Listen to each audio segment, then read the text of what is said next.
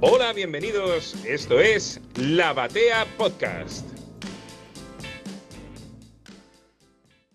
Buenos días, buenas tardes, buenas noches o cuando sea que estén escuchando esta nueva entrega de, La Batea. En este caso tenemos un programa que, sale, digamos, de las eh, columnas habituales en las que en la que yo me encargo como el, como el, el, gerente de la esquina manga de la batea, digamos, esta vez salgo un poco de tema, eh, porque tenía ganas de aprovechar la, la salida del, del, nuevo, de una nueva edición, de un nuevo integral de, esta obra, para hacer algo que, que la verdad que me lo, nos debíamos de hace rato en, en, la batea, que es hablar de Dora, ¿no? Eh, probablemente se, se, llame Dora para Boludes el programa, como es esa serie que, que tenemos donde agarramos y hablamos exhaustivamente de una obra y, vamos a fondo, digamos.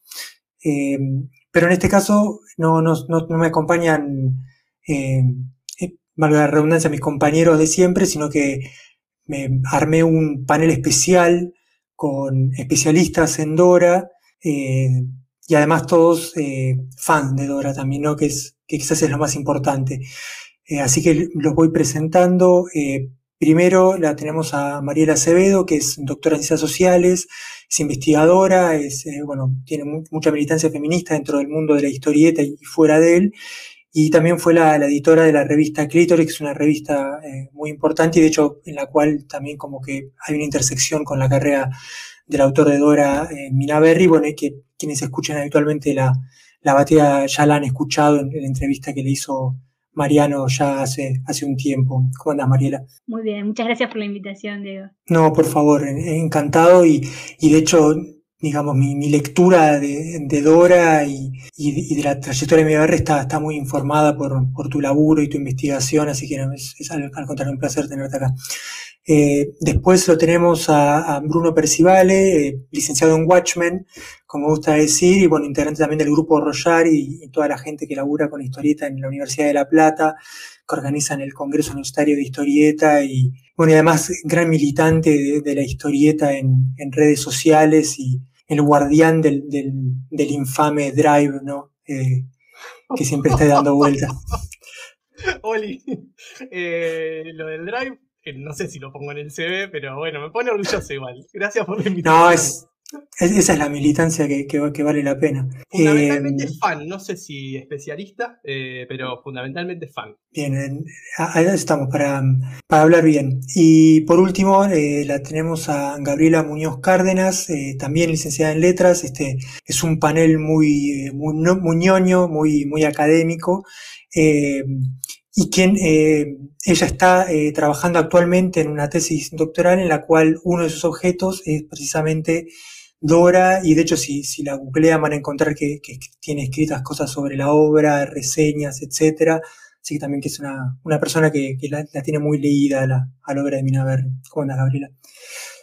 Hola a todos, ¿qué tal? Gracias por la presentación. No sé si escribí tanto igual. Sí, sí, sí, que escribiste un montón. Eh, de hecho, yo conocí antes tu obra antes que a vos, así que tu, obra te precede, literalmente. Eh, ah. Bueno, y por, por mi parte espero poder estar a la altura. Creo que es la primera vez que conduzco una entrega de la batea en el, con cuatro, con tres invitados, que somos cuatro, así que espero estar a la altura y que no nos pisemos demasiado. bueno, eh, no te hagas el modesto. ¿Por qué Dora? Quizás es una buena manera eh, para, para, empezar. Bueno, como, decía antes, un poco la excusa es eh, esta nueva reedición que, que, vuelve a poner en, en las bateas los, los primeros libros que, que, estaban descatalogados, que ya fueron editados hace ya bastante tiempo y que un poco marca también la, cómo pasó el tiempo, tanto en la historia de Dora como en la, esta nueva, nueva vieja era de la historieta argentina, ¿no? De hecho, yo cuando escribí esta serie de notas, eh, como eh, recorriendo eh, la historia de Dora para el sitio Ouroboros, que se habían publicadas el año pasado, lo hice porque caí en cuenta que hacía 15 años que se había publicado el primer capítulo en, Fierro, ¿no? qué viejo que estamos, ¿no? Lo primero que, que, me, viene a la mente. Y, pero también me parece como que es, que es una historieta que, que en parte como que no, como que no necesita excusa para hablarle. Y por eso también al principio decía esto de que es como una deuda de, la batea que ya tiene tantas entregas y, como que nunca llegamos a, hablar de ella. Eh, de hecho, es una obra que siempre cuando se habla de, esta historieta argentina del siglo XXI o la nueva historieta argentina, como en algún momento se le dijo, eh, siempre aparecen, siempre está arriba de la mesa cuando se habla de las mejores o el top five o lo que, lo que quieras. Eh, yo siempre tengo una cita cuando uno tiene que justificar las cosas que dice, uno que es académico, siempre busco una cita y siempre tengo a mano una de Lautaro Ortiz, que es uno de los personajes más importantes de, los últimos 20 años, como eh, en primer momento como la mano derecha de, de Sasturain en el renacimiento de Fierro y después como el guardián de la marca, digamos que la llamó literalmente el personaje más importante ¿no? de, la historia del siglo XXI, de, las últimas décadas. Eh, así que esto, digamos, de alguna manera es poco como una obra que, que su fama la precede, ¿no? Eh, no sé qué piensan ustedes, eh, si tuvieran que justificar por qué hablar de Dora o, por qué leerla. Es una historieta que siempre supo ser de su tiempo, ¿no? Capaz que ahora también hasta tiene algo para decir sobre el presente. Y además de lo que. Perdón, eh, y además también de, lo que dice Lautaro, eh, me parece como la palabra personaje, ¿no?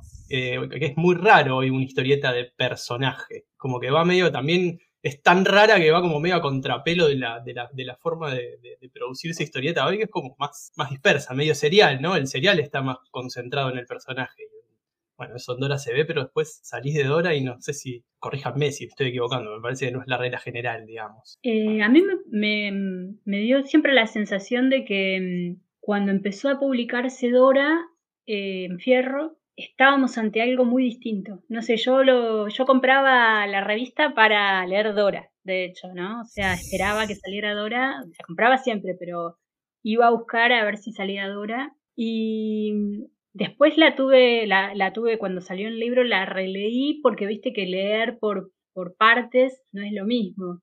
No llegás a entender todo porque mm, se te pasa el tiempo, tenés que volver sobre, o sea, no, no entendés bien qué te está contando, pero a medida que iba avanzando, yo notaba que los tiempos, los personajes, de lo que hablaban los personajes, era algo muy distinto de lo que yo venía leyendo en historieta. O sea, la sentía novedosa en su momento y también me pasa que ahora la releo y, no envejeció. O sea, pasaron 15 años, como decís vos, pero la, historieta es plenamente de este momento. O sea, podría haber sido editada ayer, digamos, ¿no? O sea, es, es una historieta que se banca de los 15 años que pasaron y que a la vez, en ese momento cuando estaba saliendo, estaba es un juego de tiempos, ¿no? Como que está contando el pasado, pero a la vez sentís que te está hablando del presente. Tiene como, como muchas capas así de, sentido, diría una persona académica. me pasa eso con Dora. Me pareció novedosa y me sigue pareciendo este, novedosa hoy, digamos. Tiene como esta habilidad, como decían ustedes dos, de habilitar diálogos, de habilitar diálogos con eh, con el pasado, con cuando salió por primera vez, con, eh, con diferentes coordenadas, que eso, eso fue lo que en un principio me convocó a mí como extranjera en Argentina, de muchos diálogos que se abrían con la memoria en Argentina, con la sensibilidad argentina, eh, sin hablar específicamente de eso. Te captura en ese, en ese sentido y es innegable es innegable la presencia de, Dora en el, en el ambiente. Es interesante lo que dicen porque, digamos, como, como bien dice Bruno, es, un, es una rara avis en el sentido de que, como en, esta nueva era de la historia argentina que está regida por, por la matriz productiva de la novela gráfica, podríamos decir, es un personaje que se sostiene en el tiempo, pero al mismo tiempo, como, como dice Mariela, es, es, es algo nuevo y que está muy en sintonía con, con, con, con la sensibilidad de la novela gráfica y quizás es, es, casi como adelantar la conclusión en los primeros 10 minutos, pero quizás como que la gran habilidad es, es esto, es como logra contener los dos tiempos, ¿no? Dentro, el, tanto la serialización como la novela gráfica. Y, y eso es como una, una, una gran habilidad, digamos, de, de, de Berry, de poder combinar esas dos demandas. Y de alguna manera también por eso es una historieta que, y creo que de ahí también nace su, su, su capacidad de siempre subir a la superficie cuando, cuando se habla de, de lo mejor, ¿no? O, cuando se intenta armar cánones, es una historieta que de alguna manera cruza pasillos, ¿no? Como que le gusta al que quiera algo más literario, más complejo, como, como dice Gabriela, que, que, digamos, si vos te querés, si lo querés ir a leer con, no sé, con, con Riquero, con Gelino, con Bordía abajo del brazo, vas a encontrar cosas, pero si sos un tipo que lee, no sé, Columbo o Kika Alcatena, eh, te va a gustar también y como que, como que es un lugar de encuentro para todos los públicos de historieta, que es algo que quizás hoy no hay tanto, ¿no? Que está como medio más segmentado. Interesante eso. Eh, bien, pero para empezar por el principio, porque bueno, yo, si bien eh, después terminé siendo más sociólogo que otra cosa, mi formación es historiador y me puede la cronología, eh, por dónde, pues, para empezar a hablar de Dora, un poco hay que empezar a hablar de, de que es su autor, Ignacio Minaberri, ¿no? Eh, que nace a final de los años 70. Yo en algún momento hice el cálculo que era en el 78, pero no estoy seguro porque nunca lo vi, eh, tipo, dicho explícitamente. Eh, y es, es, hijo de un diseñador gráfico, estudió en el Fernando Fader, que es una cuando yo empecé a reconstruir un poco la, historia del, más que nada del, del, manga hecho en Argentina y eso, vi que es una escuela donde salen muchos historietistas, por ejemplo, Lea Caballero, Paula Boff, porque es una escuela que tiene como una forma, más una formación como diseño gráfico, dibujo, entonces, bueno, trae gente con, con esa sensibilidad. Eh, estudió dibujo con Luis Escafati, después con Pablo Sapia. Eh, quizás una cosa que, bueno, ahora quizás es más conocido, pero en, el momento en que, empezamos, en que empezó a salir Dora y empezamos a leer Dora al comienzo, no, quizás no era tan conocido, es que él empezó a, digamos, como, como mucha gente de su generación, lo trajo de la historieta, en parte todo lo que fue la, primera hora del, del, anime y del manga, ¿no? De Robotech, la revista Run, eh, de hecho, él es autor de una historieta, su primera historieta publicada es una que se llama El regreso de Daigar, que publicada por Comiqueando Press, que, que los hermanos Acorsi se encargaron de promocionar como el primer manga argentino, ¿no? Eh, una historieta de la cual él eh, reniegaba lo suficiente como para no incluirlo en su biografía artística, ¿no? Eh, y de hecho él es un autor que en general no, no le gusta mucho hablar de sus influencias y prefiere dejar que, que la obra hable sola, ¿no? Después, eh, y eso es algo muy interesante porque de hecho, si bien él tiene otros laburos anteriores, en los años 2000, como por ejemplo Callejones Rojos, que hecho es una obra que yo encontré en la librería de saldo de calle Corrientes y la levanté porque dije, ah, mira, mira Berry, porque ni sabía que existía. Eh, y hizo otros trabajos como más de, de, dibujo por encargo, ¿no? En alguna entrevista se los, se los menciona como, como trabajos mercenarios, ¿no? Creo que es Valenzuela el que le pone ese adjetivo.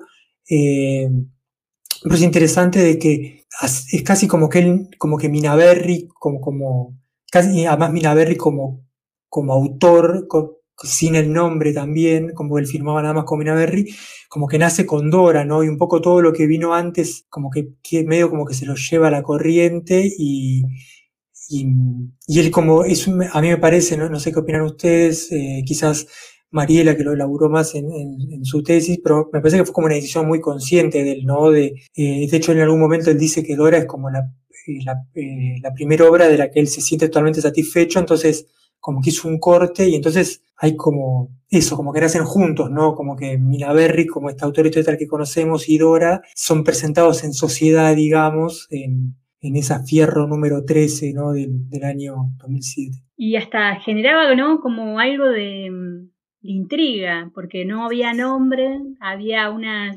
presuposición que por lo que dibujaba los temas, el estilo, no se sabía si era una autora o un autor.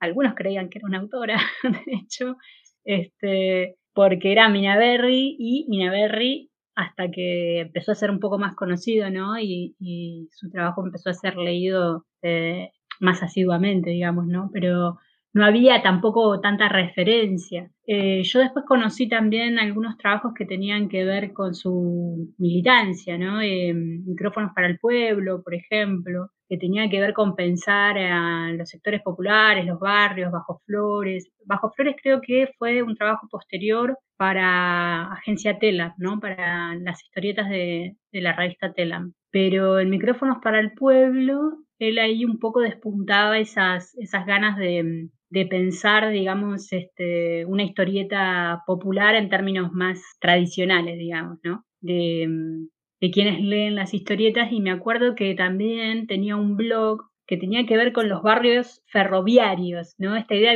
vieron que, en la, la arquitectura está muy presente en las historietas de Ignacio, y a él le gustaban mucho estos barrios eh, de los trabajadores del tren, y había un blog en el que medio recorría los barrios ferroviarios junto con eh, Cohen Arasi, que era otro pibe con, de militancia más trotskista, este, que yo ahí decía que qué unión esa, ¿no? Porque peronismo y trotskismo unidos en un blog para pensar este, la arquitectura de los barrios trabajadores. Pero bueno, eso me parece que, que un poco también delinea las intenciones y las, las, exploraciones que hace Ignacio, ¿no? En su trabajo así fuimos conociendo un poco cuál eran sus inquietudes, que lo, a mí lo, lo, que me parece fascinante es que es una historieta de ficción que no tiene como una bajada explícita, no es un, no es un trabajo que vos digas podría, a mí me encantan los panfletos, no lo digo de mala manera, no es un trabajo panfletario con lo que amo los panfletos, ¿no? pero quiero decir que es un trabajo que es muy de mucha sutileza en ese sentido, ¿no? Donde la, experiencia política está presente todo el tiempo, pero este, narrada desde, una historia ficcional, ¿no?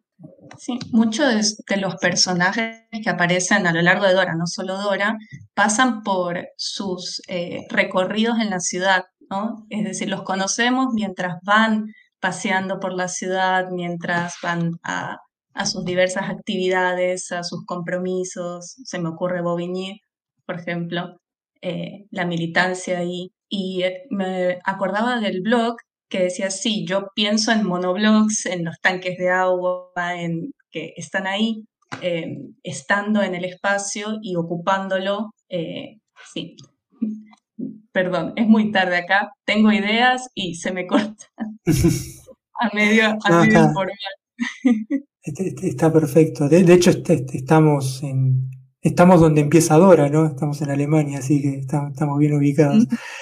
Eh, sí, de hecho creo que, esto que decías, Mariela, creo que la primera entrevista que yo la encontré en el blog de, Valenzuela, que es que la, la, entrevista misma tiene como una especie de, de tono de revelación de este es Minaberry, creo que es del 2009, y él venía publicando, o sea, para esa altura creo que ya había terminado Ratline, o sea, como que había habido como una pista por la, o sea, los lectores ya, la, ya estaban interiorizados con Dora, habían leído dos aventuras de ella eh, y seguían sin saber quién era, quién era este autor. Eh, aunque lo que es interesante es que después cuando empecé a revolver encontré que, que existieron como proto-Doras, ¿no? antes de que, de que Dora apareciera efectivamente en Fierro, hubo como dos intentos anteriores, una, una versión eh, abortada de Ratline del 2004, eh, que justamente en su blog alguna vez eh, publicó unos prototipos, y creo que él comentaba que le había dejado de hacer porque como que era muy, muy de aventura en el sentido como muy de espías, ¿no? Cuando no era por ahí tanto lo que quería hacer él. Eh, y después un libro que yo nunca pude eh, conseguir, solamente vi la tapa en, Google Imágenes, que se llamaba Aleph Alif, que era eh, que pasaba durante, tengo entendido, en la guerra de los seis días en Israel y que nada más se publicó en Francia en 2008, o sea, después de que se publicó 2864 en, en Fierro. Aunque tengo es como que no es canon, digamos, ¿no? Como que no, no, es, parte de lo que después se va a construir en la cronología, ¿no? No sé si alguno de ustedes alguna vez pudo tener ese libro en las manos. No, la verdad que no. Lo que, lo que me parece como medio fascinante, a ver, ya tenemos, ¿qué son? Cinco, bueno, eh, yo tengo cinco porque tengo también Bailey's Pat y los dos de común, así que son cinco libros en, ¿qué son? Como 15 años de laburo, ¿no es cierto? Más o menos, ¿no? Y con esto que decías vos de, de las, las Doras abortadas, me gusta la palabra también. Eh, lo que uno puede ir viendo, a mí me, fascina, me pasa que me, fascina mucho ver eh, cómo van mutando los autores, ¿no? Eh, agarrar a un tipo que no está, o a una mina que no está, que no llegó al final de su carrera, ¿no? O sea, agarrarla viva o vivo y, verlo mutar, ¿no? Y esto de, bueno, dejó atrás una historieta porque estaba muy centrada en la trama de espías, ¿no? Que después vos te encontrás con Dora y en ese en el episodio creo que es en, eh, en that line cuando, cuando está acá, que dice, Vivar a la tarde duermen todas la siesta, es un momento perfecto para, una, para jugar a los espías, ¿no? Como esos diálogos que todo, cómo va depurando, ¿no? Porque es eso, como va depurando. En el dibujo lo mismo. Al principio como esa cosa re sutil, qué sé yo, y después va ajustando, ¿no? Entonces los rasgos de la cara empiezan a ganar como más espacio, empieza a jugar más con la distribución de las páginas, de las viñetas de la página para contar determinadas, para sintetizar o analizar más determinadas secuencias, ¿no? Como, es, reservado, es reservado aparte porque como cada vez es mejor, ¿no? Eso es increíble. bueno, listo, eso. Quería decir. No, es que, es que realmente es, es, interesante lo que decís porque es algo que yo marco en, alguna cosa que he escrito de que digamos, como en una época donde prima el, amateurismo, digamos, y el fanzine es, es, una militancia, es casi como, sí, es como una materialización de la militancia por la historieta del fanzine, la prueba y el error. Eh, Minaberri es como que tiene otra matriz, él como que es muy profesional, quizás no en el sentido de que puede vivir su trabajo, aunque quizás sí, o debe ser de los que está más cerca de poder hacerlo, pero profesional en el sentido de que como, como que tiene un estándar muy alto y él dice esto no entra y entonces tipo lo, lo, descarta eh, y así todo con ese estándar de calidad tan alto que se pone. Es un grado eh, altísimo de neurosis, perdón que te interrumpa, pero va por ahí. Sí, sí. Eh, pero al mismo tiempo logra producir un montón, ¿no? O sea, estamos hablando de que yo creo que, o sea, si me puedo contar páginas, yo creo que la única historieta argentina que tiene más páginas que Dora eh, y es El día y la noche, es eh, Bienvenido a la República Cagada de, de Bis. Me parece que es la única historieta argentina del siglo XXI que tiene más páginas que Dora. Dora tiene como 700, 800 páginas ya. Eh, y con, digamos, como decís, con este estándar de calidad que arranca en 2874 y de ahí para arriba, digamos, o sea, como tiene un piso alto y, y va subiendo.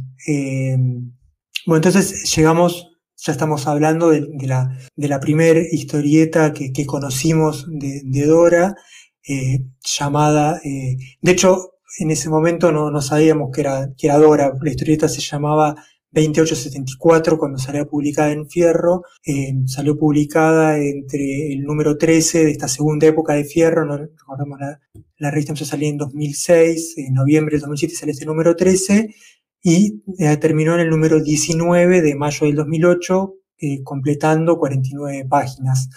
Eh, después, eventualmente, dos años después, sería republicada como un libro junto con Ratline, en este libro que, que mencionaba Bruno, ¿no? por editorial común, de, que si, no tengo mal entendido es de Liniers, con el nombre Dora número uno, y bueno, ahí ya es como que, bueno, la serie es Dora, ¿no?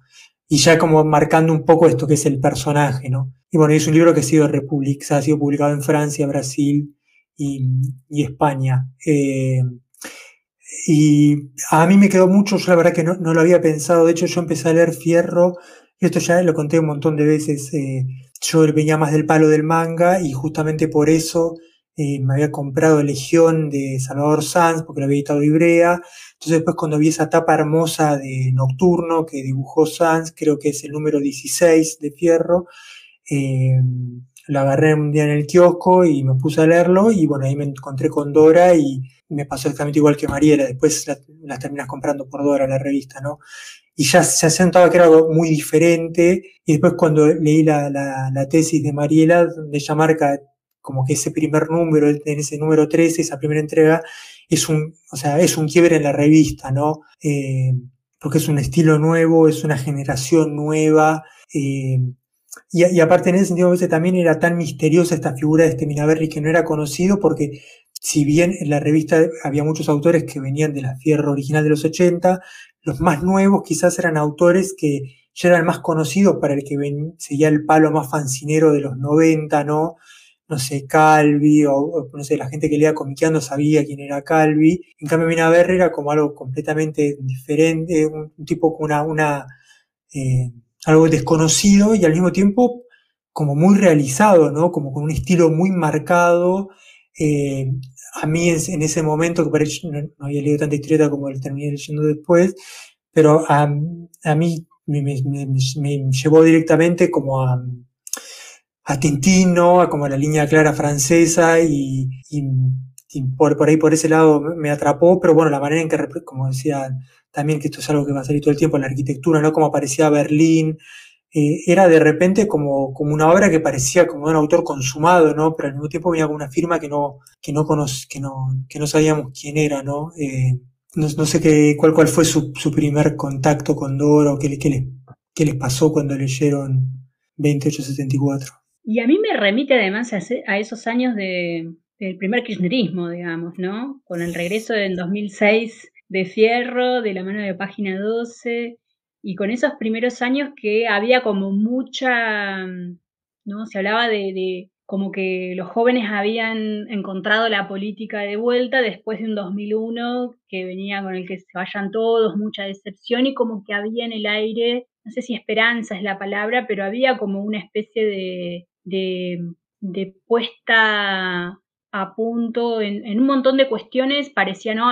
Estaban emergiendo leyes como, bueno, la ley de educación sexual en 2006, las militancias por, por eh, bueno, el aborto siempre estuvo como militancia, pero por el matrimonio igualitario, por la posterior, ¿no? 2010, matrimonio, eh, matrimonio igualitario, 2012, la ley de identidad de género. Esto es 2008, ¿no? 2007-2008. Eh, me parece que había como a mí me remite a eso también, como la idea de que se estaba como reconstruyendo un mercado editorial que había sido como muy vapuleado, que se había caído mucho, no había tantas revistas, de repente había de vuelta una revista en el kiosco, que además tenía la marca de Fierro, esa mítica revista, ¿no? Que, que en los 80 había marcado el proceso de democratización y la primavera democrática. Yo creo que también había mucho de eso, ¿no? De, pensar, no era que, Fierro en esos años fuera extremadamente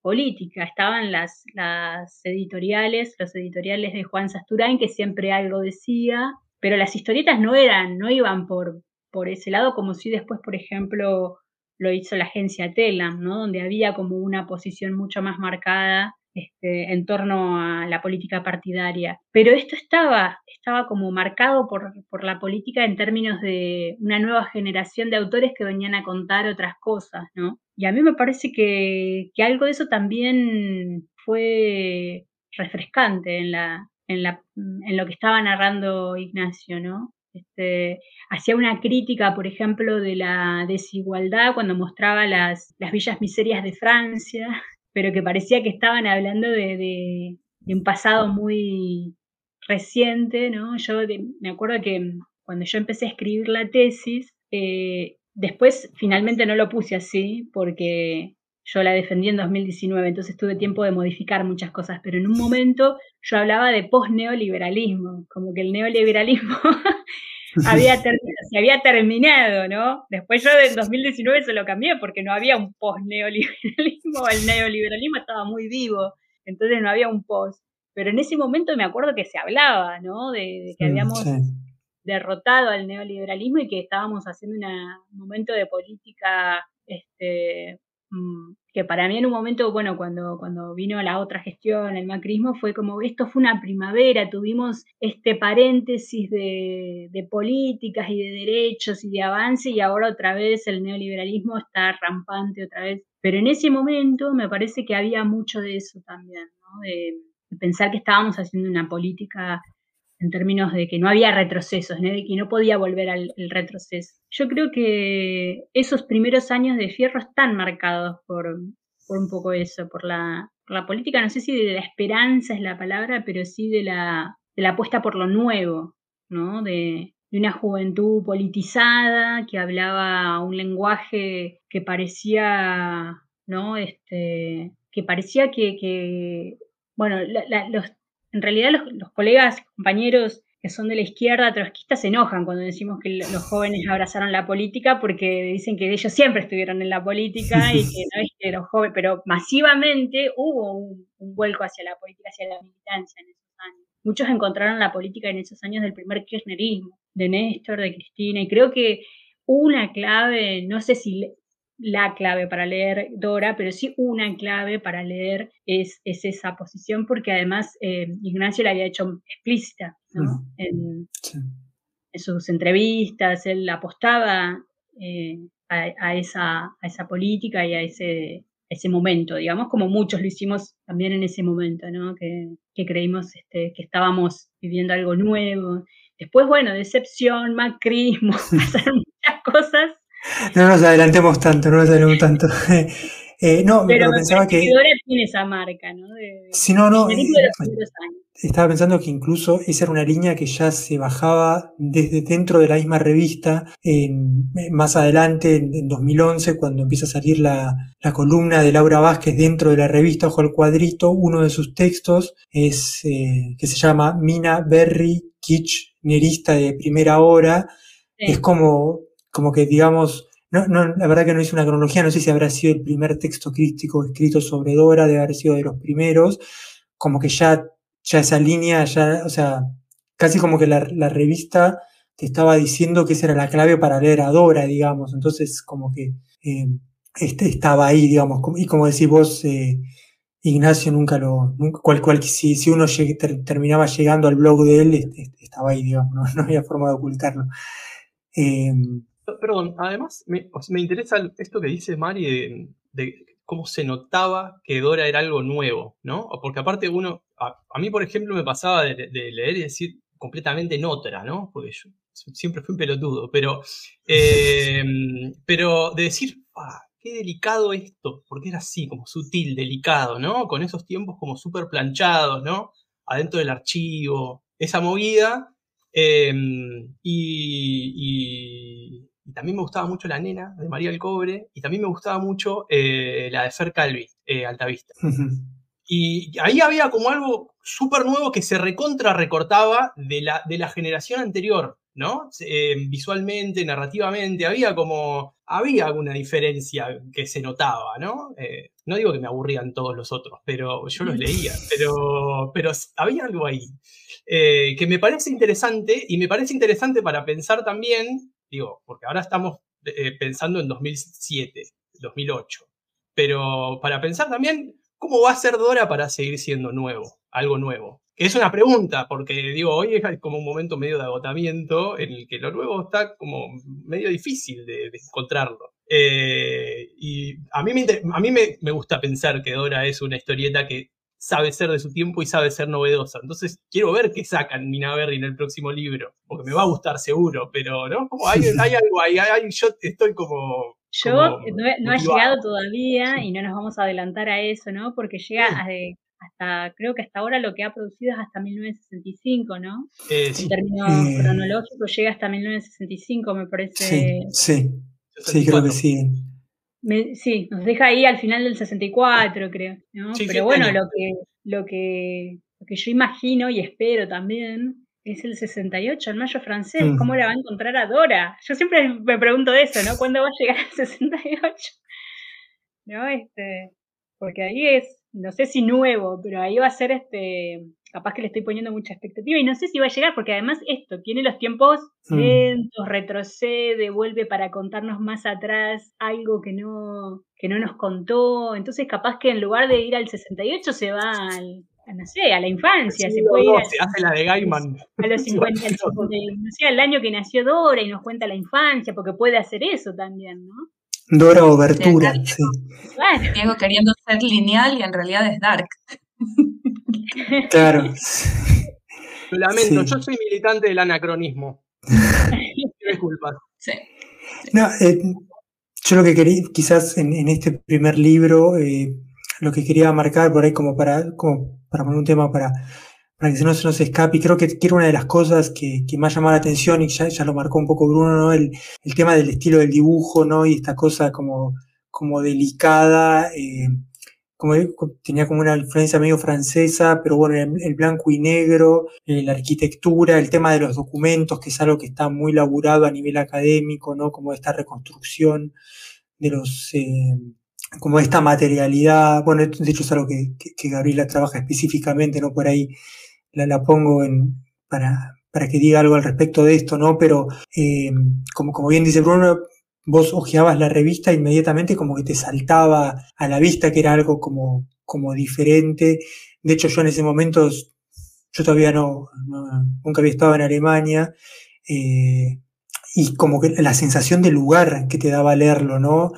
como que uno estaba, estaba en esos espacios y después cuando eventualmente tuve la suerte de poder ir a esos lugares, es como que sí, son, son esos lugares, digamos, eh, y eso es, es, es, algo que está, no, no, no sé, como quizás Dora no es una aventura en el sentido eh, tradicional de la palabra, que es una palabra como muy cargada de sentidos, ¿no? Aventura en la historieta argentina, pero sí tiene como ese sentido, eso como de transportarse a un lugar nuevo y diferente, que en general es algo que tiene la historieta de aventura, y, bueno, también ya, ya dijimos algo, ¿no? Del, de, un poco lo nombraba Mariela, ¿no? De, esa militancia del urbano y, que incluso, bueno, está atado también a, su, a su, crianza y el lugar de donde viene Minaberri.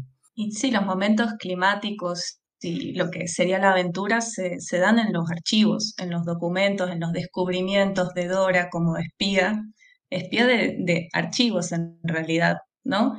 No es que su, el gran clímax del el libro es cuando descubre a, a Mengele. No, fracasa en eso pero sigue reuniendo el archivo, eh, después va, va, a descubrir la identidad de una de sus amigas, que bueno, ya lo hablaremos después. Eh, sí, me parece que la aventura viene justamente por ese lado, por la reconstrucción de los archivos, eh, por adentrarse allí y en los mapas también, ¿no? En las ciudades, como bien decías, descubre las ciudades con los personajes, más que en una trama con eh, inicio y se plantea el conflicto y se resuelve clásicamente en un clímax de acción. No es así, se construye de una manera muy particular. Y sí, me llama mucho la atención cómo se integra el archivo en, en, Dora en general, en todos los números. Siempre te sorprende de alguna manera cómo aparecen eh, documentos oficiales, cómo los ficcionaliza también eh, cuando aparece el collage de la fotografía que choca en un inicio, nunca lo había hecho y de repente está ahí, paz, la cara de Eichmann, por ejemplo. Entonces, siempre está ahí buscando otros dispositivos, otros recursos, otras maneras de, de ligar la historia con el relato de Dora. Eso como que, perdón, porque como que corre la vista de la aventura. En este sentido, en este sentido, eh, uno, uno piensa en una aventura clásica, la Odisea. Perdón que pele, ¿no? Pero digo, eh, Nippur de Lagash. Vamos a traerlo más para acá, ¿no? Un tipo que anda el errante, ¿no es cierto? La, aventura está en el viaje, en el encuentro con... Y Dora viaja un montón, pero la vemos re poco viajar. Si se clava un clona para... Bueno, no era un clona, pero no importa. Se toma una pasti para viajar, ¿no? Saca la vista del viaje. Pone la vista en otro lado, adentro del archivo. Que chicos, por otro lado, los interiores de los archivos son súper realistas. O sea, yo trabajo en un archivo, por eso les digo, lo signifiqué muchísimo volver, volviendo a leerlo en ese sentido, ¿no?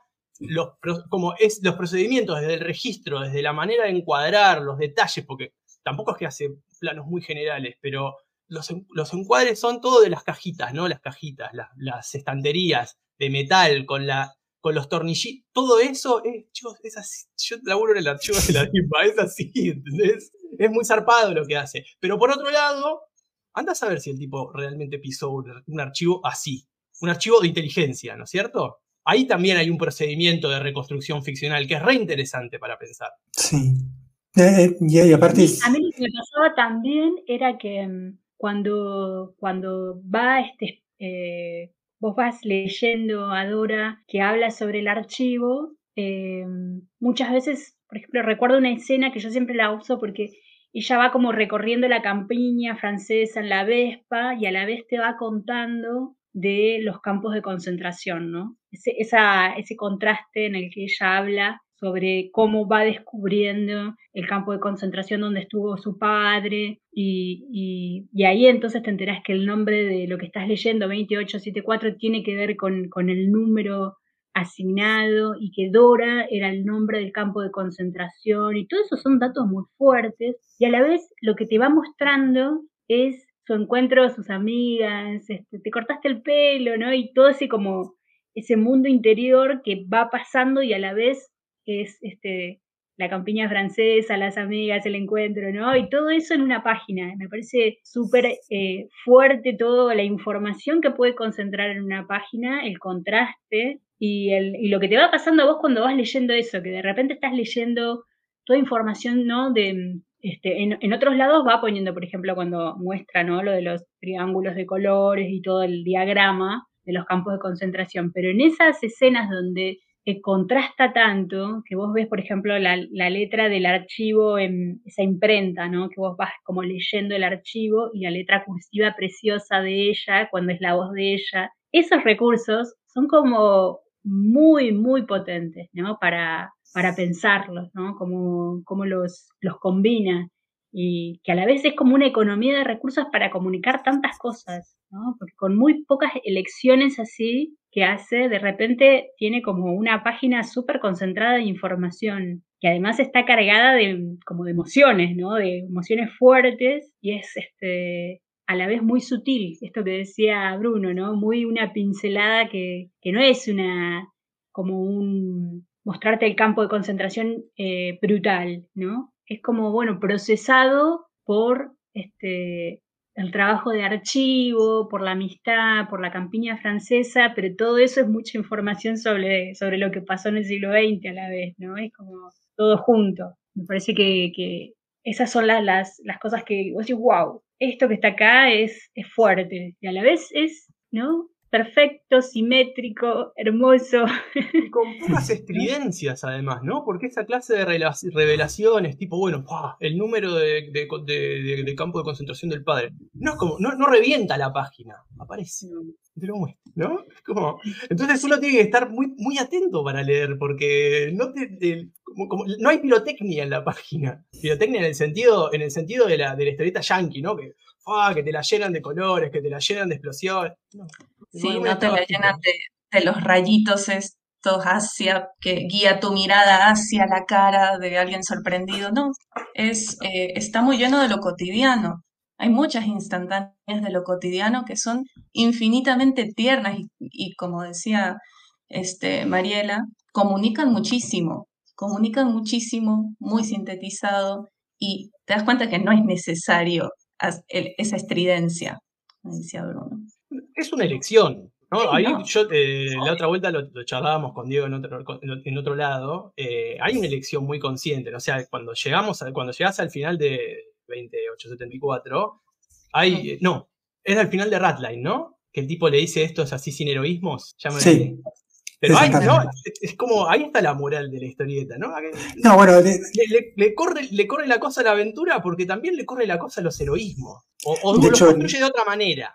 En, el final de 2864, y ya, que si quieren podemos entrar en Radline, eh, tiene ya, ya, como que anticipa esto que vos decís, porque, eh, bueno, como que Dora descubre que su jefe en el archivo este, donde ella estaba investigando el tema de su padre, eh, resulta que él eh, era un oficial nazi eh, y antes que ella pueda llegar a actuar sobre esa información, un personaje misterioso, que sigue siendo misterioso 15 años después porque todavía no, sabemos bien quién es, que se llama Tom Crane, que si no recuerdo mal, en ese momento estaba noviando con Lotte, ¿no? que era la, la, compañera de piso de, Dora, lo, lo, envenena y, y, tiene un final que, digamos, que también esto es como como que es medio anticlimático en el sentido de la aventura, o casi como que en una historieta de aventura tradicional el héroe sería Tom Crane, ¿no? El, como el, entonces como que, eh, eh, que está buscando que el, que lector encuentre ese contraste, ¿no? Como que yo no, yo estoy mirando al costado, estoy mirando al otro personaje, eh, y es un final como muy abrupto, ¿no? que te deja como, así como paralizado, hasta que, bueno, hasta que, no, igual no pasa demasiado tiempo, eh, pasan cuatro meses en el tiempo real, digamos, eh, hasta que en la Fierro número 23 comienza a salir la segunda parte, eh, que es como ya anticipamos Ratline, y que fue una historia un poco más eh, ambiciosa, no, bastante más ambiciosa porque terminó ocupando 100 páginas y salió serializada entre el número 23 y el número 32 de, de esta segunda época de Fierro, terminando en junio del 2009. Igual, eh, tengo una cosa para decir del final de 2874. Que la, escena, la escena en la que. Porque hay algo muy espectacular de Dora que, que, como en ese número ya está dejando en claro que no hay casualidad en la elección de que ella sea una protagonista eh, lesbiana, o que por lo menos está descubriendo que no, eh, que su deseo no está eh, orientado hacia la heterosexualidad, ¿no?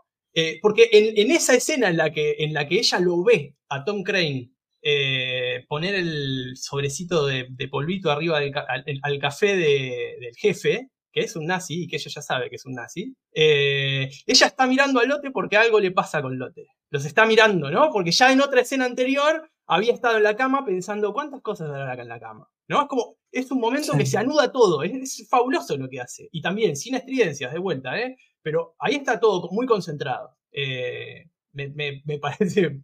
No, no, y, y, es, una línea que recién va a levantar, no va a estar levantada en Redline, sino que la retoma recién en la, en la tercera historia, entonces como que ya estaba sembrando semillas.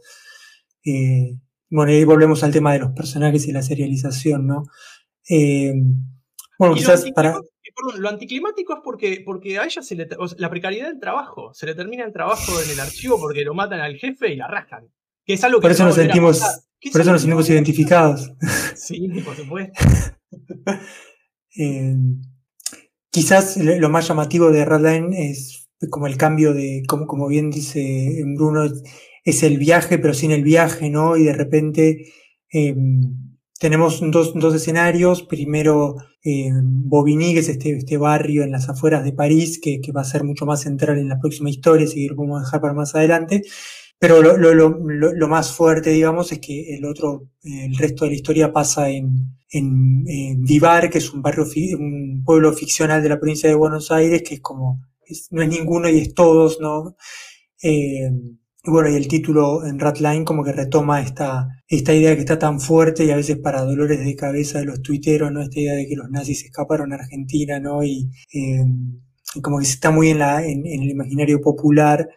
Eh, y bueno, también fue una excusa, me parece, para de Minaverri que tenía ganas de dibujar un pueblo de la provincia de Buenos Aires, arquitectura tipo Salomone, ¿no? Eh, y es, esa, esa onda. y bueno, y para, digamos, para no spoilear, bueno, no spoilear una historieta que tiene más de 10 años, pero eh, que, es una historia que un poco también como que recupera la estructura de, de, la historieta anterior, en el sentido también que es como una especie de aventura coartada con un final eh, abrupto. Eh, pero bueno, en este caso, esas resonancias con la actualidad de la Argentina que, que mencionaba Mariela, que ya, ya se notaban en, en la primera parte, acá como que directamente ese subtexto pasa a ser texto, ¿no? Con, con el desplazamiento de Dora em, hacia, hacia Argentina y, y nada, y digamos, ahí el que, no, el que no había entendido esa, esa consonancia con la reapertura de los juicios y todo lo que estaba en el aire, no, no le queda otra que, que darse cuenta, ¿no? Eh, y bueno, y como decía también antes, como que era una línea incluso de una línea de interpretación que, que estaba presente en la misma revista, ¿no? Eh, y eso también es interesante, ¿no? Que, que yo en algún lado creo que lo he escrito, ¿no? Que, que también es esa contemporaneidad de la revista, de, de, la historieta, eh, también terminó haciendo, nos terminó haciendo a nosotros, a los académicos, eh, casi como, como aliados de la difusión de Dora, ¿no? Porque se puso tan a la mano para poder hablar de estos temas tan contemporáneos, que eso terminó siendo casi también como otra pata más en la, si se quiere, en la canonización de, Dora, ¿no? Eh, porque nos interpelaba eh, tan ahí, digamos, bueno, otra historieta que salía en el momento en Fierro, el síndrome de Guastavino también, que es otra historieta sobre la, que se escribió mucho, ¿no? Escrita por, por Trillo y dibujada por, por Luca Varela. a, mí me gusta de este que Dora empieza a ser mala. Cuando, pero mal en el sentido de, como de guachita, de, decir en ese momento en Vivar que hay el, padre de la amiga de Judith, era que se llamaba, que dice, eh, estos negros peronistas, y ella dice, yo quiero que gane los peronistas, y pone una carita, que después la vuelve a hacer, es buenísimo. Sí, a mí me parece, este, de Ratline, em, que yo recuerdo cuando empecé a leer en La Fierro, que me gustaba mucho el personaje de Odile, ¿no? Que va a ser este un personaje que además va a ir creciendo. Eso también es algo que, que Minaberri hace, que te pone unos personajes que parecen muy secundarios, pero a lo largo de la obra te va a ir desarrollando y haciéndolos crecer, ¿no? Este, y me parece que eso es como un acierto en el sentido de que se vuelve más, se va volviendo más coral la historieta.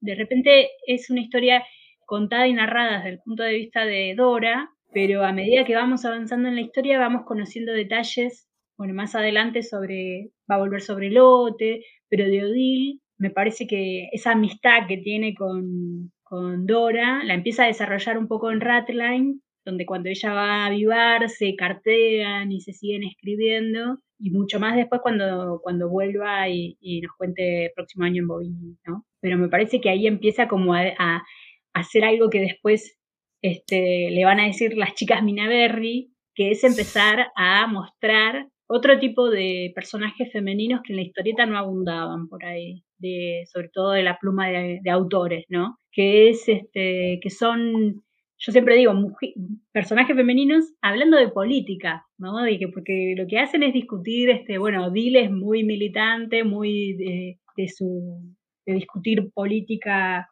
partidaria y hablar de, de la emancipación y de la, de la, revolución, de lo que están viviendo, digamos, en esos años en, Francia y de la falta de oportunidades, pero me parece que ahí este, Minaberri empieza a mostrar a estas pequeñas comunidades, ¿no? De, que además este, eh, están muy metidas en la edición de panfletos, en la producción de, de estas discusiones políticas micro, en la que Didush y, y Odile van a tener como una, presencia fuerte. Y a mí ese, desarrollo de lo pequeñito, ¿no? Que muestra primero los personajes secundarios y cómo los va desarrollando, me parece que hace algo muy interesante que es que, empieces a, ah, bueno, mi preferida es Odile, no, mi, no, mi preferida, a mí me, parecía eso, que desarrollaba esa especie de comunidad y vas como tomándole cariño a esos personajes que empiezan siendo como pequeños y empiezan a, a crecer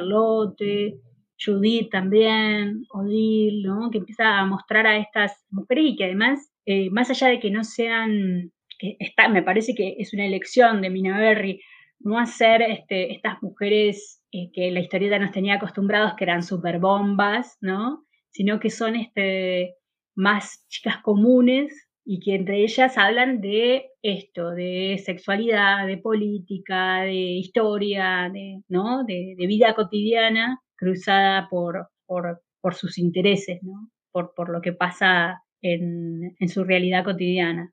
Sí, ¿no? Es como que, digamos, eh, el mundo de Dora es grande porque, bueno, estamos hablando, estamos en la segunda historia y ya pasamos por tres países, tres ciudades, tres idiomas, pero también el mundo se siente grande porque, como decís Mariela, está como poblado por un montón de personajes y que a veces incluso uno como lector medio lo frustra de que eh, por ahí, como si vos, este personaje es mi favorito, y pues por ahí desaparece y no lo ves hasta dentro de 10 años y te da bronca, pero al mismo tiempo como que contribuye a, a generar la sensación de que es un mundo vivo, ¿no? Eso es, alguna vez lo, he escuchado eso, por ejemplo, como una crítica a Star Wars, ¿no? De que supuestamente es una galaxia inmensa, pero todas las historias pasan en el mismo planeta del desierto, ¿no? Entonces no es tan grande si todo siempre está en el mismo lugar. En cambio, acá te te da una sensación eso, de que es de que es un mundo con, con, una vida propia y que eso, eso lo hace muy bien eh, Minaberri de, de que te da la sensación de que cuando eventualmente volvés a, reencontrarte con los personajes, te das cuenta como que, que, la vida siguió, que esos personajes cambiaron, de que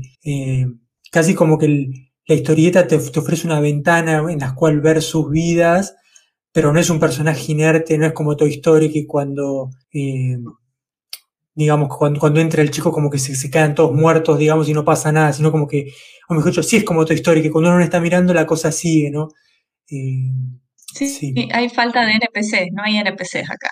Es decir, todos en algún momento van a tener su desarrollo, su momento. Y sí, eh, me acordé de que me sorprendió en un momento cuando empezaron a aparecer estos, estas focalizaciones en, en los personajes femeninos, que hay una viñeta que las presenta y muy al estilo del manga, eh, como Sakura con su báculo, ahí diciendo, bueno, ahora es mi turno, acá con este disfraz, con, este, con esta vestimenta, con estas características. Y es una manera muy bella de presentarlos y de traerlos a la memoria de nuevo, porque sí, pasa eso, después de tanto tiempo vuelve este personaje, ah, bien, acá están las letras, em, cómo habla Odil es distinto de cómo habla Dora, y eso se ve hasta en la, en, la letra que le pone ¿sí? a sus burbujas. Es más, me, hacía acuerdo Odil a eh, las, las letras, la grafía de los folletines y tiene mucho sentido por su discurso político. Dora tiene otro que nos recuerda a las, la tipografía por un lado y por otro la escritura a mano muy, muy prolija, muy bella y así va cambiando con la personalidad de cada personaje, ¿sí? Cada uno es su mundo, no hay NPCs. Es, que em, empieza a ser un serial, como, no sé si a pesar de, pues me parece que ya que quiere ser un serial, Dora, pero un serial en ese sentido, ¿no? Como, como Mafalda, como Peanuts, ¿no? Como tiene un montón de personajes y todos tienen su espacio. Hay lugar para todas. Eh, sí. Y, ¿para qué iba a decir otra cosa yo? Eh, ah, me llama, en, este, en este libro empieza a viajar el archivo. Eso también está bueno, no viaja Dora sola. Como re, re simbólico que viaje el archivo, ¿no? Eh, y lo otro también es que, claro, empieza a presentar a, las, protagonistas y, enseguida las, pone en su lugar de marginalidad. O en el lugar que las marginaliza, mejor dicho, ¿no? Porque está, claro que la marginalización es una construcción. Entonces, eso también aparece, ¿no? Como, bueno, enseguida eh, Odil es, no sé, tiene la madre que vino de Saigón y toda esa movida, ¿no? Dora es, creo que, o sea, en el primer capítulo en el que aparece, creo que es el tercero, ¿no? Que aparece Dora y ya está hablando de la madre judía, ¿no? Como, eh, aparece enseguida. Eh, y eso también es como interesante porque vuelve a, vuelve a traer todo. Y, enseguida te muestra cuál es la, posición, ¿no? De decir, bueno, vamos a estar de este lado. Y es algo que a, ellas también les pasa permanentemente, de estar de este lado. Sí. Esta, esta página que, que decía Gabriela, me parece que es el, esa es ya la primera página del año próximo en Bobini, me parece, ¿no? Cuando las reintroduce a, los personajes de la. Eh, no me acuerdo cuál era la palabra francesa que utilizaba como para villa de emergencia o estos barrios precarios en las afueras de. Es una sigla, permanentemente es una sigla, HBL, una cosa así, ¿no? Sí, sí. Eh, que como sea, aparece al comienzo de de Ratline eh, y después ya es el escenario principal de el año próximo en Bobigny, eh, que es la tercera historia, eh, que es aún más ambiciosa porque termina sumando 113 páginas.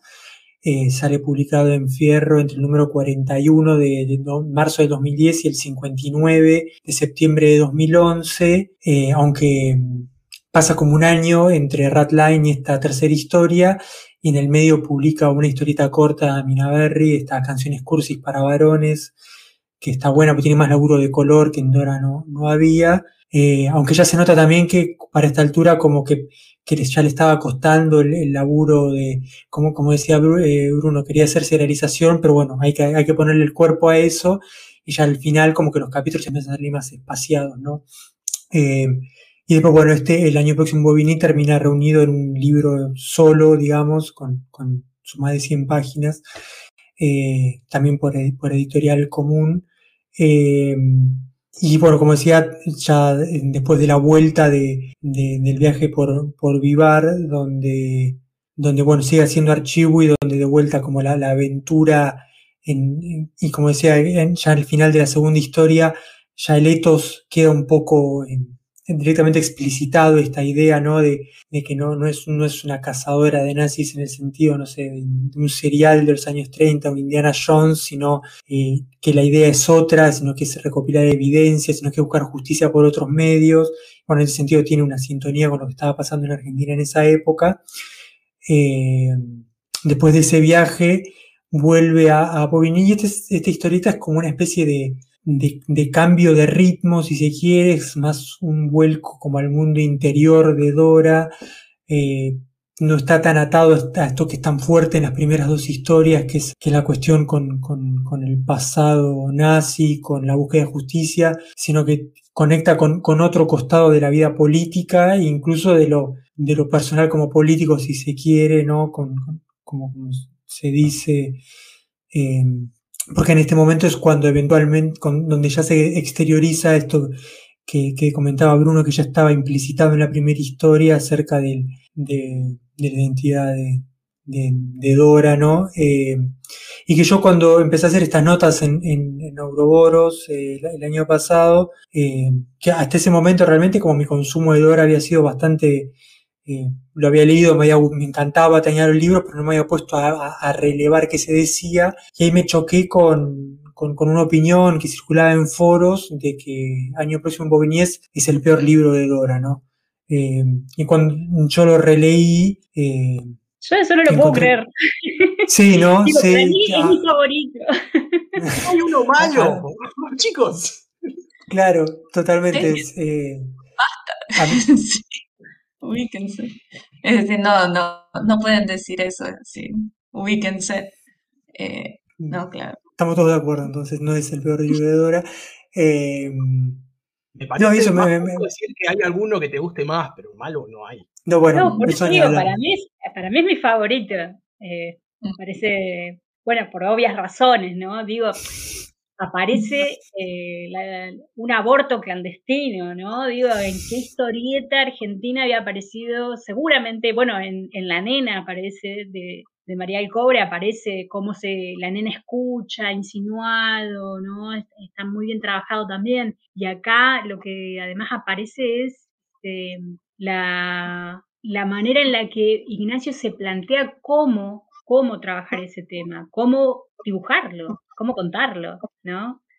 Este, porque no es que te muestra, no te muestra el aborto, te muestra las discusiones, la decisión, lo que le pasa a Odil, eh, cómo busca ayuda con sus amigas, lo, te muestra la sonda con la que van a practicarle y después te muestra rojo, o sea, es una manera en la que no, digamos, no violenta a sus, sus protagonistas, mostrándolas de manera este, explícita, ¿no? Digo, hay ahí una intención, una búsqueda, me parece, este, y una preocupación.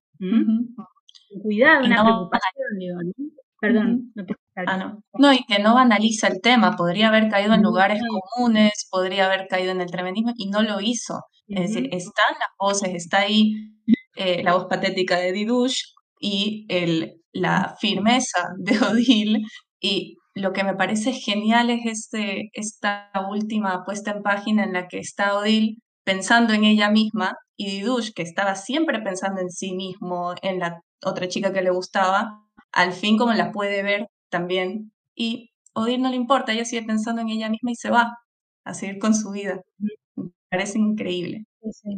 No, y me, me, parece esto que decís, este, digo, yo no sabía que en Foro se consideraba el peor libro, pero también habla de, mm, cómo es un libro, cómo, eh, digamos, el, lector eh, típico de historieta este, se enfrenta frente a, o sea, se enfrenta a algo que no, que, o sea, que es nuevo realmente que no, o sea, la historieta argentina, si, si, si pensamos algo que vayas a, digamos, a producciones fancineras de autoras, militantes, no es un tema que aparezca en una historia, en una revista como Fierro, que es para un público lector, ¿no? Este, que busca historieta y que además se le promete una historieta de aventuras, ¿no? Que se le promete una historieta de espías y de repente están hablando del aborto. Es como, ¿no? Es como eso. Me parece que ahí hace una cosa Minaberre que es este, poner un tema además estaba en discusión, no es que no estaba en discusión, pero digamos que no era 2018, ¿no? Estamos hablando de un momento en el que el aborto era por ahí tratado en círculos, bueno, feministas, en espacios de discusión donde o aparecía a veces en alguna ficción, pero siempre no, ah, mirá, hablaron del aborto, ¿no?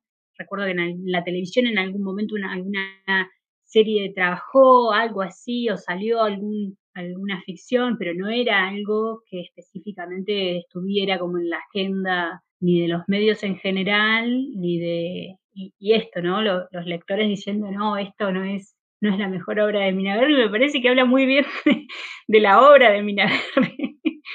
es la primera vez que escucho que, dicen eso, o sea, porque claro, yo lo vengo leyendo y dentro de, digamos, de, los, porque eh, leyendo tus notas, Diego, vos decís, bueno, este fue el que la academia más este, analizó por esto, ¿no? Porque habla más de feminismo, habla más de, la salida del armario de Dora más explícita, del cuerpo y del aborto. Entonces fue como un, como elegido, digamos, por, por, muchos académicos y académicas para ser analizado, pero no, no había prestado atención que se lo consideraba como el más flojo o el, o el peor de, de ¿Cuáles eran las razones? ¿Había o era solamente una cosa así como muy impresionista de decir, ah, este no me gustó y chao? No, me, parece que el, que, el, tema es esto, como, como bien dice Mariela, de como por, quizás a, claro, a uno le puede gustar porque subvierte las expectativas y otro lector no le gusta porque subvierte las expectativas, ¿no? Entonces, eh, el que quería encontrar eh, el siguiente nazi o quién es Tom Crane o ¿no? Cada uno tiene una clave de lectura diferente. Eh, y en ese sentido es como una, suerte de, volantazo y que abre, digamos, abre el mundo y, te muestra como otro costado. Eh, también esto, digamos, como que, como que va más a la interioridad de, de, Dora, digamos, tiene toda esta secuencia más gráfica. si no recuerdo mal, es creo que cuando ella está yendo a la casa de Genevieve, que, que tiene toda esta secuencia como con la bomba nuclear, como más experimental, ¿no? Está jugando también más con el color. De hecho, creo que vos, eh, creo que vos, Bruno, tenés la, página esa en la que está como, como en el mantel ese rojo. Eh, sí, por favor, tengo un cuadrito con eso. Porque qué belleza, es esa, es hermoso. Y aparte eso, que, muy bien dice eh, Mariela, de, y aparte tiene como muy cargado de sentido siendo publicado en Fierro, ¿no? Donde siempre como el cuerpo de la mujer tenía un lugar muy específico en Fierro, de repente este, esta relación entre ellas dos que es tan tierna y digamos, y como que la, pone en otro lugar, eh, eso, o sea, es como que subvierte las expectativas eh, no una, sino muchas veces y me parece que quizás ese choque eh, generó eso que no... Y aparte también me parece que por ahí porque a posteriori quedó emparedado con, con Malenki y su cole, que al, o sea, inversamente me parece que es, consenso, es el consenso es que es el mejor. Entonces me parece también que por ahí en ese contraste eh, sale perdiendo, ¿no? No sé. Eh, a mí particularmente me encanta que, que, me parece que ahí en parte es una de sus riquezas, digamos, que, que muchas cosas, ¿no? También. Y me parece que por eso también como que se sostiene y, y permite como, como muchas lecturas, ¿no? Vieron que, eh, yo sigo con la cuestión de la depuración, pero vieron que en este ya el, material de archivo ¿no? Eh, aparece mucho menos en la página. Que no quiere decir que no exista como, como parte del trabajo de, como material para la ficción. Pero el material de archivo está mucho menos. Ahí también me parece que, de hecho, no me parece las bolas. en algún momento cuando lo, cuando lo entrevistamos acá en Cram, eh, a Minaberry, eh, creo que no sé si se lo pregunté yo o se lo preguntó Faco en Capital, pero, em, pero eso, él empezó como a ser más consciente de qué tan empedrada, qué tan árida se hacía la lectura con tanto material de archivo intercalado con la, con la fluidez de la narrativa, digamos. Entonces ahí también lo, como que lo ves aprender de cómo, ¿no? Es como eh, ir armando una pedagogía del archivo a medida que va haciendo camino, ¿no? Eh, que, bueno, capo. No, es que claramente, digamos, había como una búsqueda de, de, cambiar, de salir, y de hecho, de, vuelta también cuando, cuando estaba escribiendo estas notas y como buscando entrevistas y qué sé yo, ahí encontré que eh, en, algún momento, a posteriori, ya cuando aparece Malenki su cole, y ahora podemos entrar ahí, em, él cuenta que después de terminar el año próximo en Bobigny, el medio que se sintió como en un, como en un cul de sac, digamos, como que se había arrinconado, como que había pegado un volantazo con la historia, había introducido estos personajes, y de hecho, casi que si, si, lo si lees eh, Año Próximo en Bobigny, podría haber sido un final, digamos, si estás un final feliz, digamos. Eh, entonces, como que quizás de alguna manera el, el mismo Minaberri quedó medio desorientado por dónde llevó la historia y, eh, y por eso es que pasan cuatro años hasta que, hasta que eventualmente aparece Marinki Sukole y bueno, y además también pasan cuatro años para que continúe la historia porque hay como un cambio de régimen de producción es el primero de los, de los libros de, Dora que efectivamente es concebido y aparece como un libro, ¿no? Eh, ya por fuera de, fierro, como una novela gráfica. Eh, es publicado primero en Francia por la editorial que lo publica allá. Y de hecho supongo que debe haber sido producido gracias a, a, que lo bancó la editorial francesa, supongo. Eh, y después sale publicado por, por Hotel de las Ideas eh, en Argentina en, en 2018. Bueno, 128 páginas, más ambicioso todavía. Eh, y me parece que un poco como decía, bueno, en, el medio publica Noelia el País de los Cosos, en, en Tela, bueno, y otras historietas, pero bueno, no, no, entremos ahí.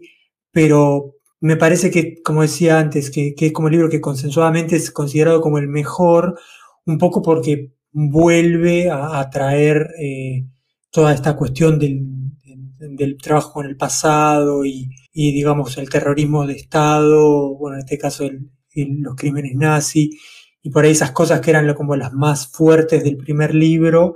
Eh, bueno, y además eh, también porque, porque claro, hay como que también es, te, te, da, te da razones para decir es el mejor porque está, está muy bien armado y un salto gráfico que es muy notorio. No sé si ustedes estarán de acuerdo. En, como que hay un, como hay un nuevo estilo, una cosa más psicodélica que se mezcla con el estilo más de la, de la línea recta que manejaba antes. Eh, bueno, y además la historia es muy potente. Y además me parece que también el, el hecho de que, y eso en un momento lo, nombró Mariela, ¿no? Como que no es lo mismo irlo leyendo a medida que vas avanzando que leerlo todo junto. En ese sentido, quizás que Malenque Sucre haya aparecido como un libro, quizás eso ayuda también a una lectura más comprensiva y más potente, ¿no? Que, quizás si uno lo va leyendo en fetas, quizás un lector que no, que, no está yendo a buscar algo se, le escapa, ¿no? A mí este me pasa con que, me pregunto, ¿no? Después de, leer Malenque y sus es cómo va conociendo el propio autor a sus personajes, porque yo me imagino que Ignacio no la concebía Lote cuando escribe 2874 y es la compañera de piso de Dora, no concibe esa historia que después recrea ¿no? imagina y plasma ahí en Malenki.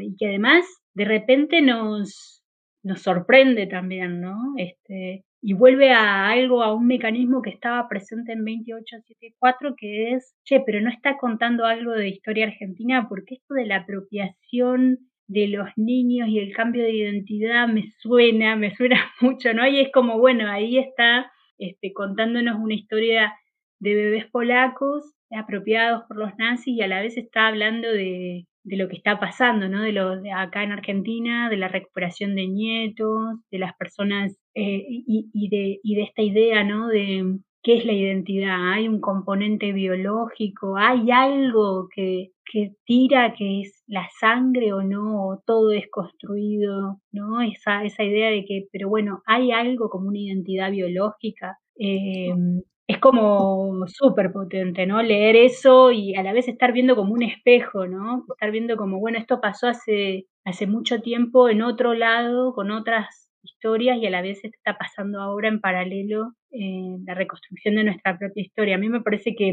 que, algo de eso ya lo había explorado y en esto es mucho más, eh, más intenso, es como está más subrayado que, que, en la primera parte, ¿no? Esta, esta idea de que estamos viendo nos está contando una historia más cercana de lo que, de lo que parece ser esta, ¿no? Está como más evidente también, y además porque le agradece a, en, en Malenque Sucole, le agradece a, a mm, la hermana de, la, ¿es la hermana o la hija de Paco, de Paco Urondo? Ángela Urondo Raboy, sí. Es la hermana, ¿no? Mm, que recuperaron su identidad, ¿no? Creo que era la hija, puede ser, me estoy equivocando no sé, acá en, los agradecimientos. Em, creo que creo que es creo que es la hija eh, y de hecho como como, como bien decía eh, Mariela en alguna entrevista él dice como no conseguía material como de testimonios de, de, de hijos eh, digamos, eh, secuestrados en Polonia, como que se basó mucho en el caso argentino también, ¿no? Entonces, está este, como sea, esta, esta es la imagen, ¿no? La del espejo, ¿no? Como eh, mm. demostrar algo sin... Cuando publica Malenki y su cole, el debate sobre la apropiación de bebés aparentemente era algo bastante nuevo. En mm. las, eh, digo bastante, no, es que recién lo estaban haciendo, digo que recién se lo estaban debatiendo, ¿no? en Polonia. Claro, porque el, tipo es un, es un manija de, de, de, la época y de investigar la... Se nota, ¿no? Claro. Eh, yo digo, incluso durante mucho tiempo yo sostuve, no, lo que pasó acá en Argentina no pasó en otras partes, la apropiación de bebés no pasó, no, era algo que, decíamos, decíamos, bueno, es, es, un caso muy particular en Argentina que se apropiaron de bebés y les robaron la identidad. Eh, yo no sabía que había sucedido en otros en otros regímenes también dictatoriales. O sea, me, me mucho. Sí, sí, sí. capaz, por eso mismo, por, la novedad del tema, la novedad polaca, ¿no? Para nosotros, no. Eh, es que él no había concebido a Lote de esa manera. Y, la pescó, lo pescó al vuelo, digo, ahí, como, estás viendo la cabeza de un tipo que está creando, lo estás viendo en el proceso, ¿no? Que es resarpado. Y después lo otro, la, creación del, la creación del dato. La creación en el sentido, mm, de, digo artístico, pero de la mente creativa, ¿no es cierto? De, bueno, no tengo a mano el testimonio de un bebé polaco, ex bebé polaco apropiado, voy a buscar eh, algo parecido en casa. ¿Dónde más? Sí, sí. ¿No? Ahí es donde, ahí es donde está la potencia, ¿no? Que venimos hablando desde el principio, de, de, los, de los muchos tiempos, ¿no? Bueno, militemos el anacronismo. Hay un montón de tiempos de los que estamos hablando en Dora desde que empezamos, pero ahora sobre todo me parece que como se anuda de vuelta. Sí, aparte eh, tiene esa potencia y recupero lo que dijo María en algún momento, ¿no? De, de que no es eh, panfletario, digamos, eh, y que en ese sentido me parece que como que puede transmitir ideas, o lo, lo ancla desde lo emotivo, y de esa manera es casi como, a veces lo pienso en ese, como con, lo, relaciono con el Eternauta, con el primer Eternauta, que son obras que después, bueno, el Eternauta ya quedó, que, quedó, la lectura política quedó muy marcada, el hecho de que ya no lo puedes agarrar sin pensarlo, pero como que logra transmitir todo esto, y, pero al hecho de, de no hacerlo de manera tan directa, eh, como que quizás incluso se lo puede traficar a alguien que, que, no lo que no que, no lo tendría en cuenta no eh, el hecho de que es un caso diferente de que sea en otro país eh, y eso para mí es como, una cosa bastante bastante potente y que de hecho especialmente a medida que vas, adelantando en la fierro se vuelve como como una rareza no porque a mí me parece que a medida que va avanzando el tiempo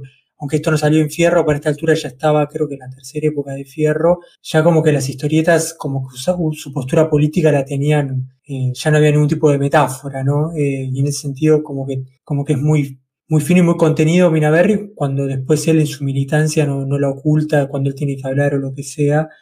Eh, a mí particularmente una cosa que, que me fascina de este libro es esa secuencia cuando Lote como que con, no me acuerdo si es después de conocer a la, a la madre o cuando tiene esta secuencia que es como que se mete en el bosque y como que tiene este descubrimiento de su identidad, eh, el laburo gráfico que hace ahí y esto como decía, como, no sé, como más psicodélico, que es, que es una línea que él en, esta historieta corta de que era como medio de los mods británicos, un poco algunas otras cosas la tenía, pero como que rompe con esa, con, rompe definitivamente con esa línea más recta y esa cosa tan delicada y, medida que tenía en, la primera historieta con los documentos y todo. Eh, y eso lo hace como más potente, ¿no? Que, que, este proceso de, descubrimiento queda plasmado de manera gráfica eh, de una manera tan, tan diferente y, y también es algo que me parece que, a medida que va avanzando el tiempo en la historieta, lo ves también como con un cambio de... Es medio como en Mad Men, que de a poquito te vas dando cuenta que va haciendo la transición como del estilo de los 50 hacia los 60, eh, y que es muy, muy, muy sutil, pero me parece que en esta secuencia como, incluso si no estabas prestando atención, este, este está ahí, ¿no? Eh, como muy, muy, muy, muy plasmado.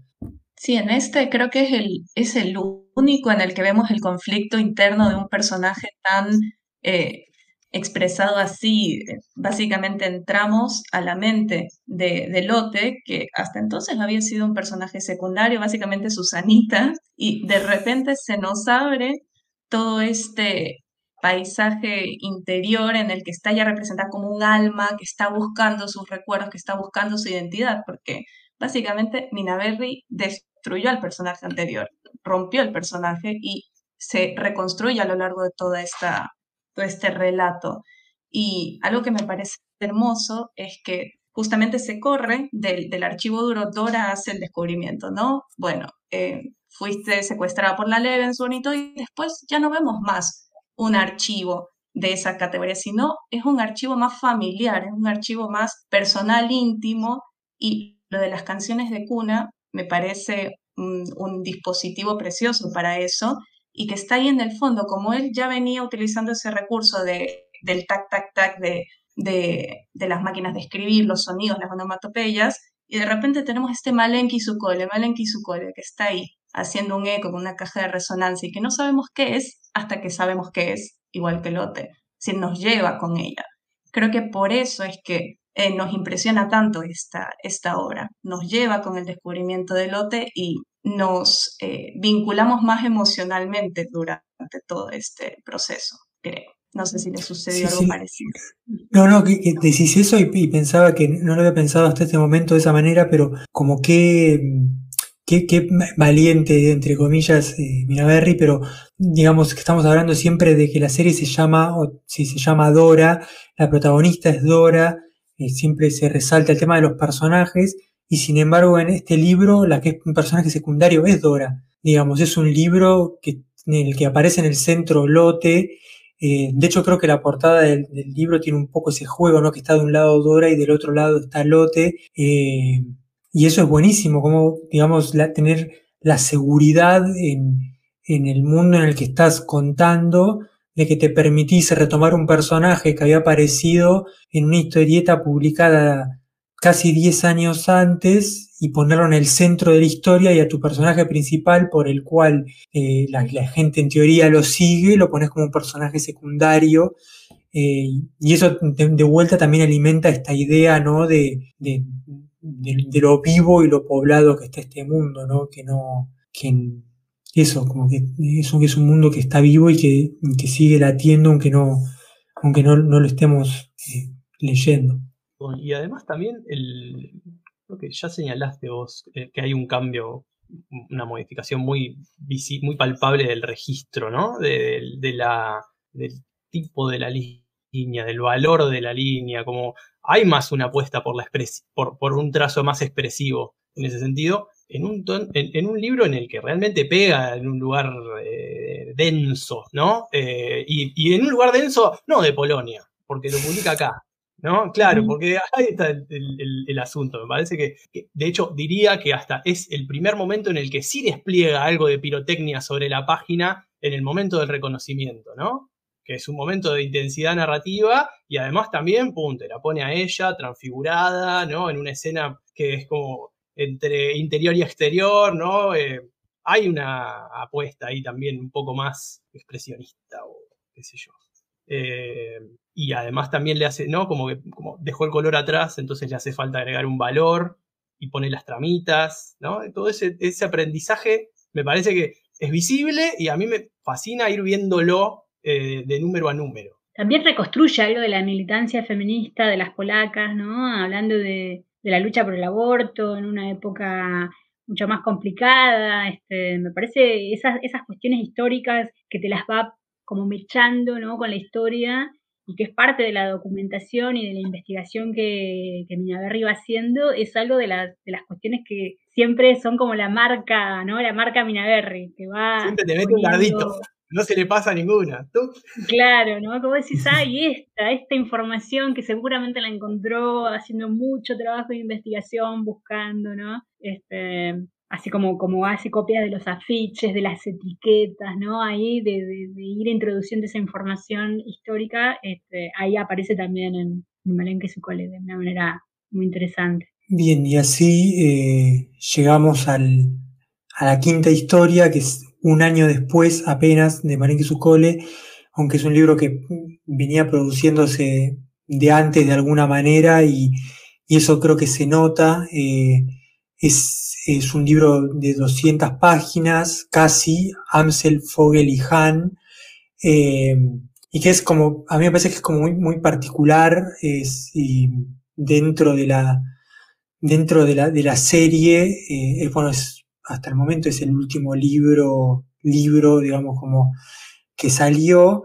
eh, y lo que, lo que tiene de particular es que como, eh, bueno, como marca el nombre, que son tres nombres de, criminales nazis que, están en la mira de la, de la investigación de Dora y que los llevan por diferentes lugares del mundo, es como un libro como medio fragmentado por eso, ¿no? Eh, en el cual primero lo, persigue a Amsel en Finlandia, después va a, Bélgica a, recuperar un testimonio de alguien que había estado en un campo de concentración en torno a este criminal Fogel, y después termina en Escocia, eh, siguiendo la pista de este Han, en, la que probablemente sea la más de aventuras de todas las historietas de, Dora, eh, y en el medio algunos interludios como mostrándonos un poco de qué, qué, va pasando en Bobigny mientras tanto, que entre una cosa y otra hacía muchísimo tiempo que no sabíamos qué, estaba pasando ahí, ¿no?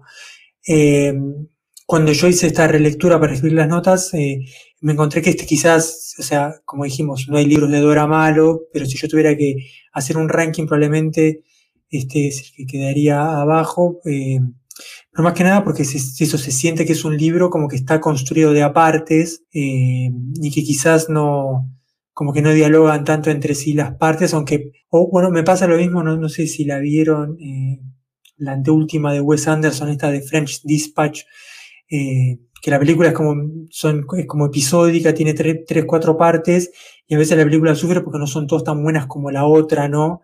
Eh, en este caso a mí me parece que, que, la parte más fuerte es la de, la de Foyle, me parece, porque es muy fuerte toda esa parte del testimonio, eh, y también cómo lo presenta de manera gráfica. Eh, pero bueno, a, mí por lo menos me, me, pasa eso de que eh, lo siento eso, siento que quizás es es como una recopilación, como que no es una obra que quizás funcione tanto como, como un libro en sí mismo, ¿no? No sé qué les parece a ustedes.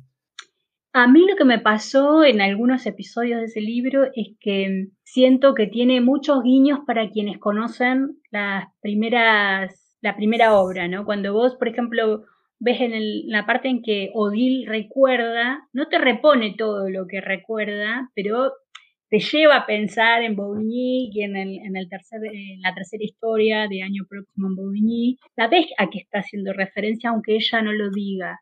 ¿no? Y también me pasó, es, es el libro en el que un poco se relata eh, eh, la, la, intención de, de Genevieve de ser actriz, ¿no? ¿Es este? Sí, a mí esos guiños, ¿no? Es algo de humor, porque es un, libro bastante denso, y esos episodios en los que tiene como, me parecieron guiños y me parecieron como momentos de, mm, como de, mm, de alguna manera gratificar a los lectores que conocen la historia, ¿no? Es como que vos te sentías, ah, ¿viste? Cuando decís, ah, esto es por esto, y vos decís, esto no lo entiende cualquiera que no haya leído, que no haya prestado atención, ¿no? Es como encontrar esas perlitas cuando vas leyendo algo y vos decís, esto y me pareció interesante porque esto que, decíamos, ¿no? De cómo pensaba, por ejemplo, a Lotte y cómo esto que decía Gabriela, ¿no? Reestructura el personaje en, en Malenki Sukole, le da otra, otra vida a ese personaje que seguramente no lo habría pensado en la primera historia. Me da la sensación de que podés volver a, una vez que lees este libro, eh, te dan ganas de volver a los anteriores para, para hacer como esos links, ¿no? Decir, esto se conecta con esto, ¿no? Es como medio laberíntico en ese punto. Por eso me parece que la fragmentación que plantea tiene que ver con conexiones como laterales que tiene con, otros libros, ¿no? Como si dejara pistas para, para armar rompecabezas con otros fragmentos de, de, historia, como si no fuera tan lineal, ¿no?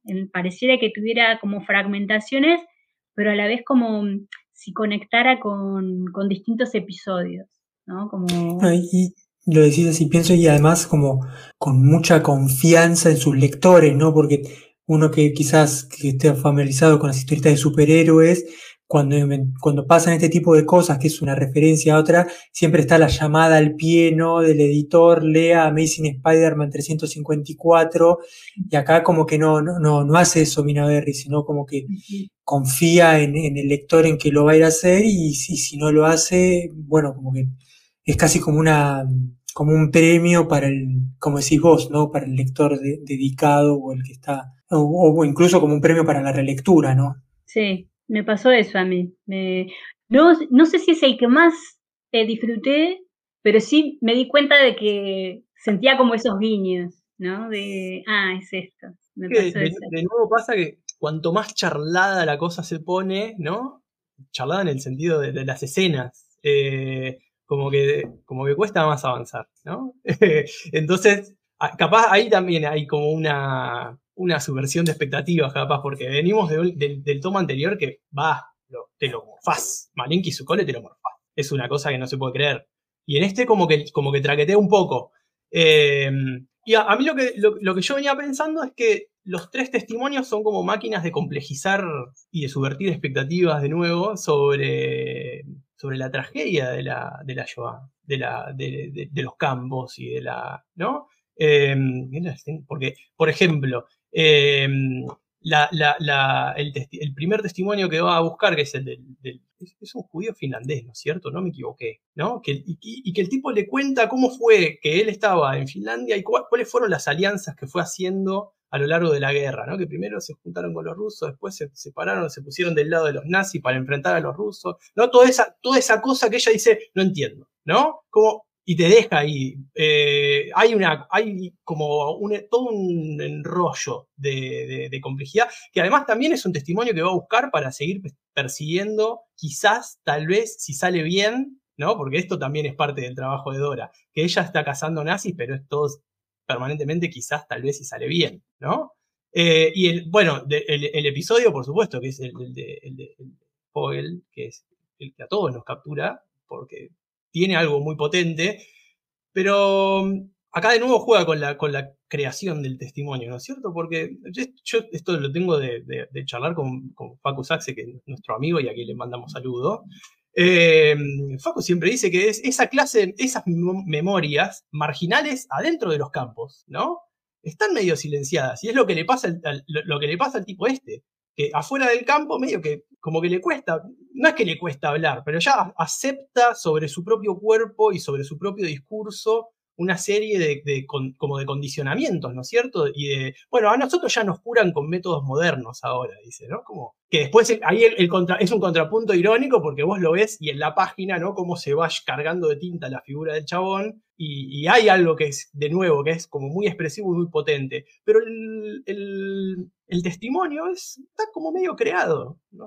Eh, creado de nuevo, en un sentido eh, de, ficción, de, arte de la ficción, ¿no? Eh, y el último, que es como el, más, el, de más de espías, lo terminan salvando, ¿no?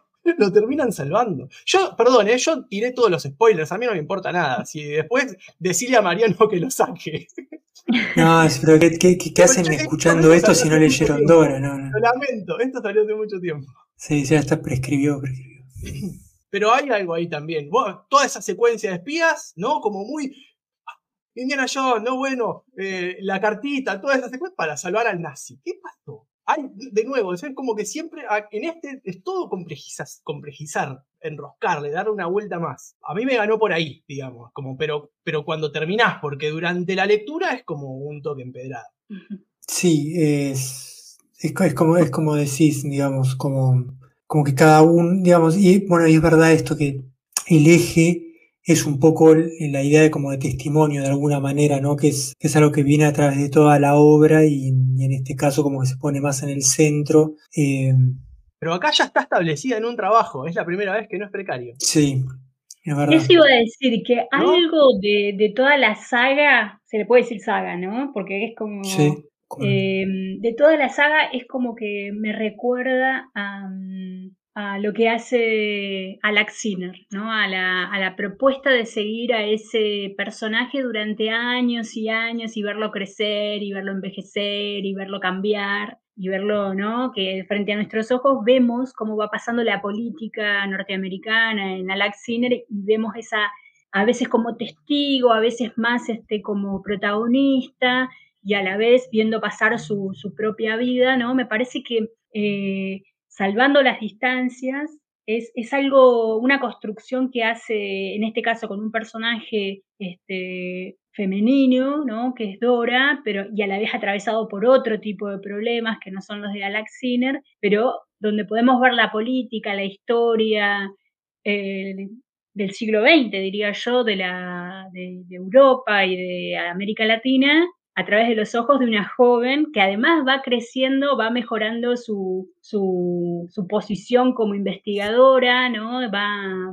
va madurando, va creciendo y, la vamos acompañando en ese, en ese tránsito, ¿no? De muy chica, cuando empieza en el archivo de, de Berlín sacando fotos de forma clandestina, acá que ya tiene una posición, un trabajo, que tiene jefes y responsables este, y tiene una posición ya como investigadora, ¿no? Este, eh, desde otro lugar, ¿no? Que no es el, el del archivo que, con el que empieza en Berlín casi como una, una recién llegada, digamos, ¿no? Como empieza ahí. Y ya creó un archivo personal, que no es personal, pero digo, es un archivo como medio que le fue zarpando al sistema, ¿no? Se lo fue rapiñando sí. de a poquito, de a pedacitos, pero hay un momento que a mí me llamó como la atención porque ella se está por mudar para dejarle la casa a la familia de Odile, una, era una cosa así, ¿no?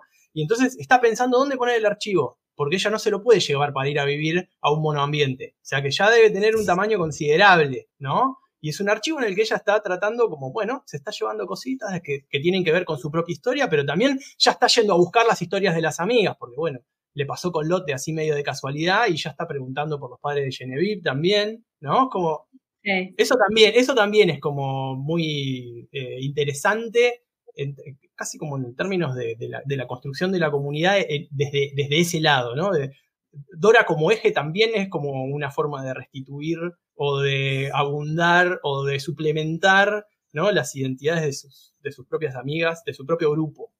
Y acá medio que es, digamos, la historia de Dora hasta el momento, como que llegamos hasta acá, ¿no? Porque el, lo, lo, lo, próximo que sale dentro de la, de la saga, como bien la llamó Mariela, es este libro Beit Mishpat, que, que tiene como otro, otro tipo realmente está atado al, relanzamiento de Fierro como, como, re, como una, un portal, ya no como una revista, en el medio de la pandemia y, bueno, supongo que pa parte de las negociaciones habrá sido, siendo que Dora fue como una parte tan integral de la segunda época de, de Fierro, bueno, como que largar la revista, eh, o mejor dicho, el portal digital con Dora, de hecho la, la, imagen promocional, la primera que publicaron, era una imagen dibujada por Mina Berry, eh, entonces, no, no tengo idea, pero supongo que esta historia fue concebida como eso, como un poco también como un guiño a, la historia de Dora, volver a Fierro, pero es una precuela, digamos, ¿no? Porque habíamos llegado hasta el,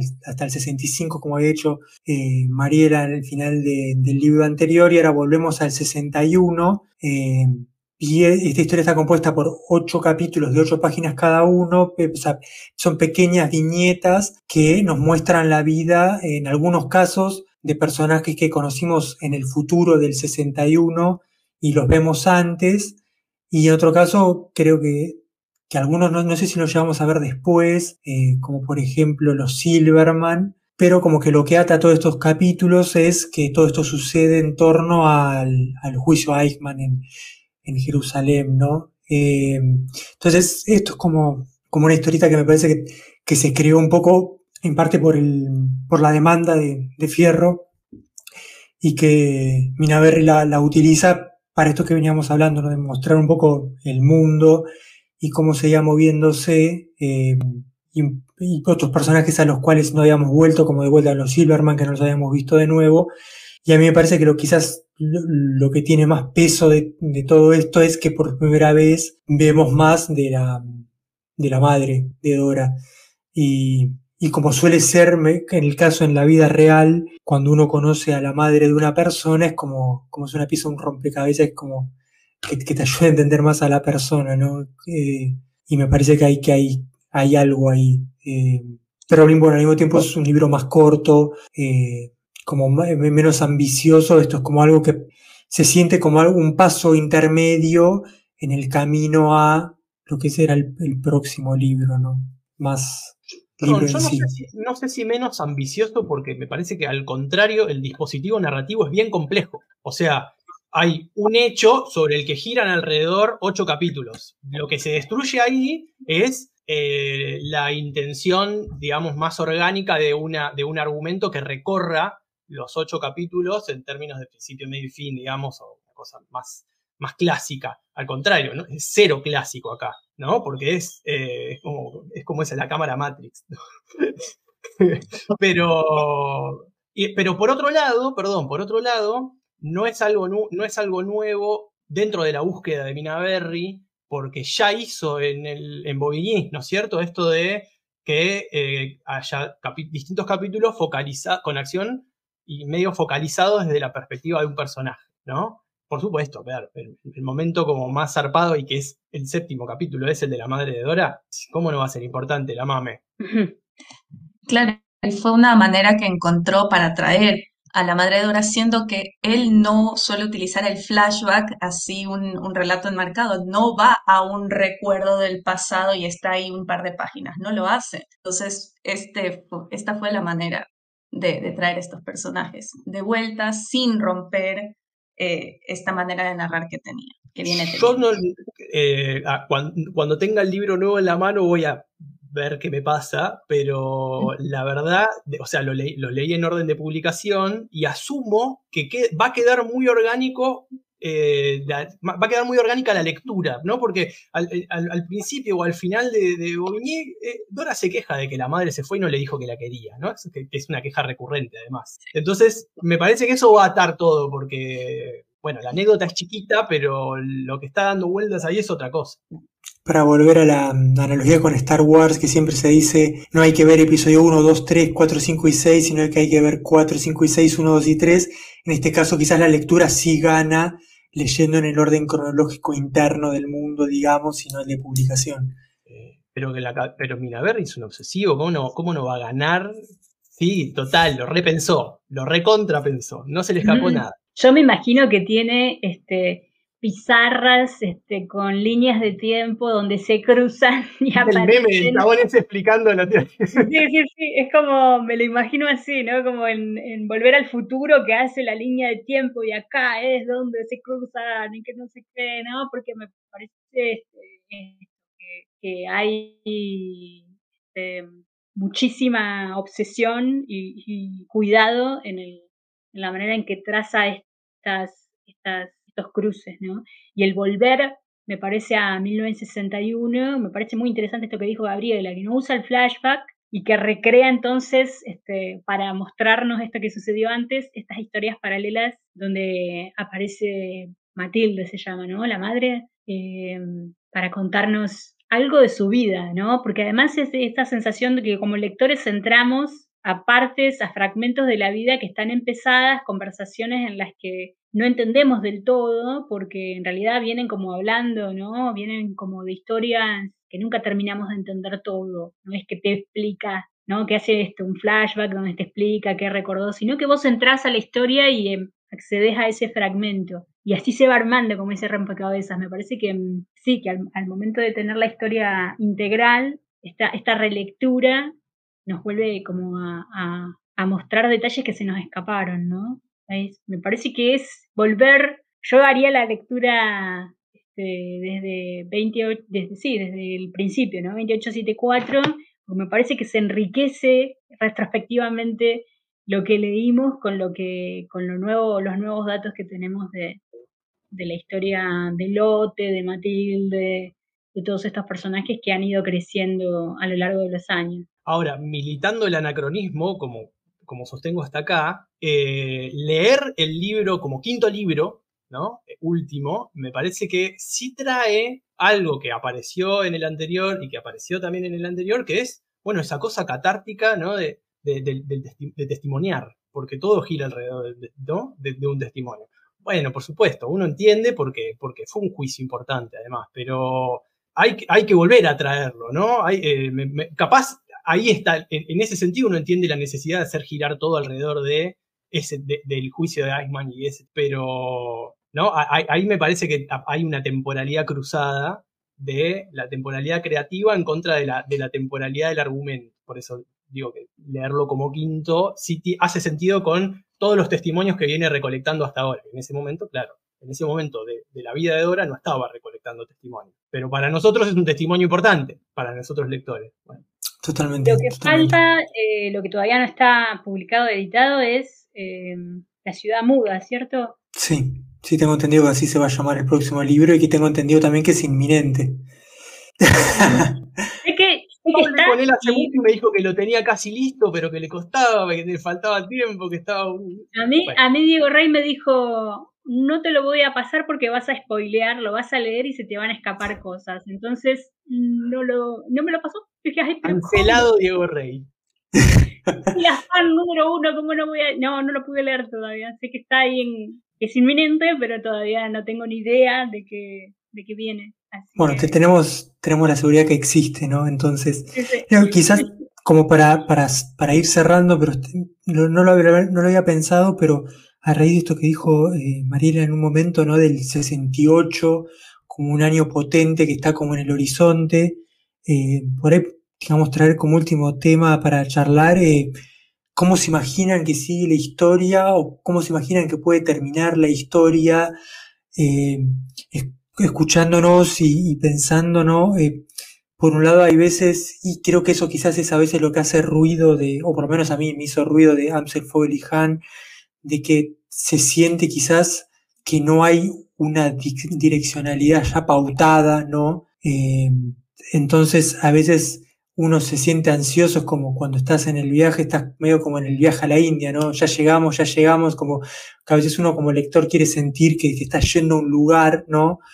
Eh, pero al mismo tiempo también dijimos que, trayendo el, el caso de, de Malenki y de la historia de Lotte, como que quizás los mayores hallazgos son aquellos que no estaban pensados de un principio, ¿no? Quizás algo que con lo que se significa después, y pensaba también de, cara en un potencial final eh, o no, eh, que si uno va viendo las pistas de los finales de cada libro, eh, a mí me da la sensación de que el final va a ser uno final, ¿no? O va a ser una frustración, porque al final siempre los finales suelen ser medio como frustrantes, y como en ese sentido muy reales, ¿no?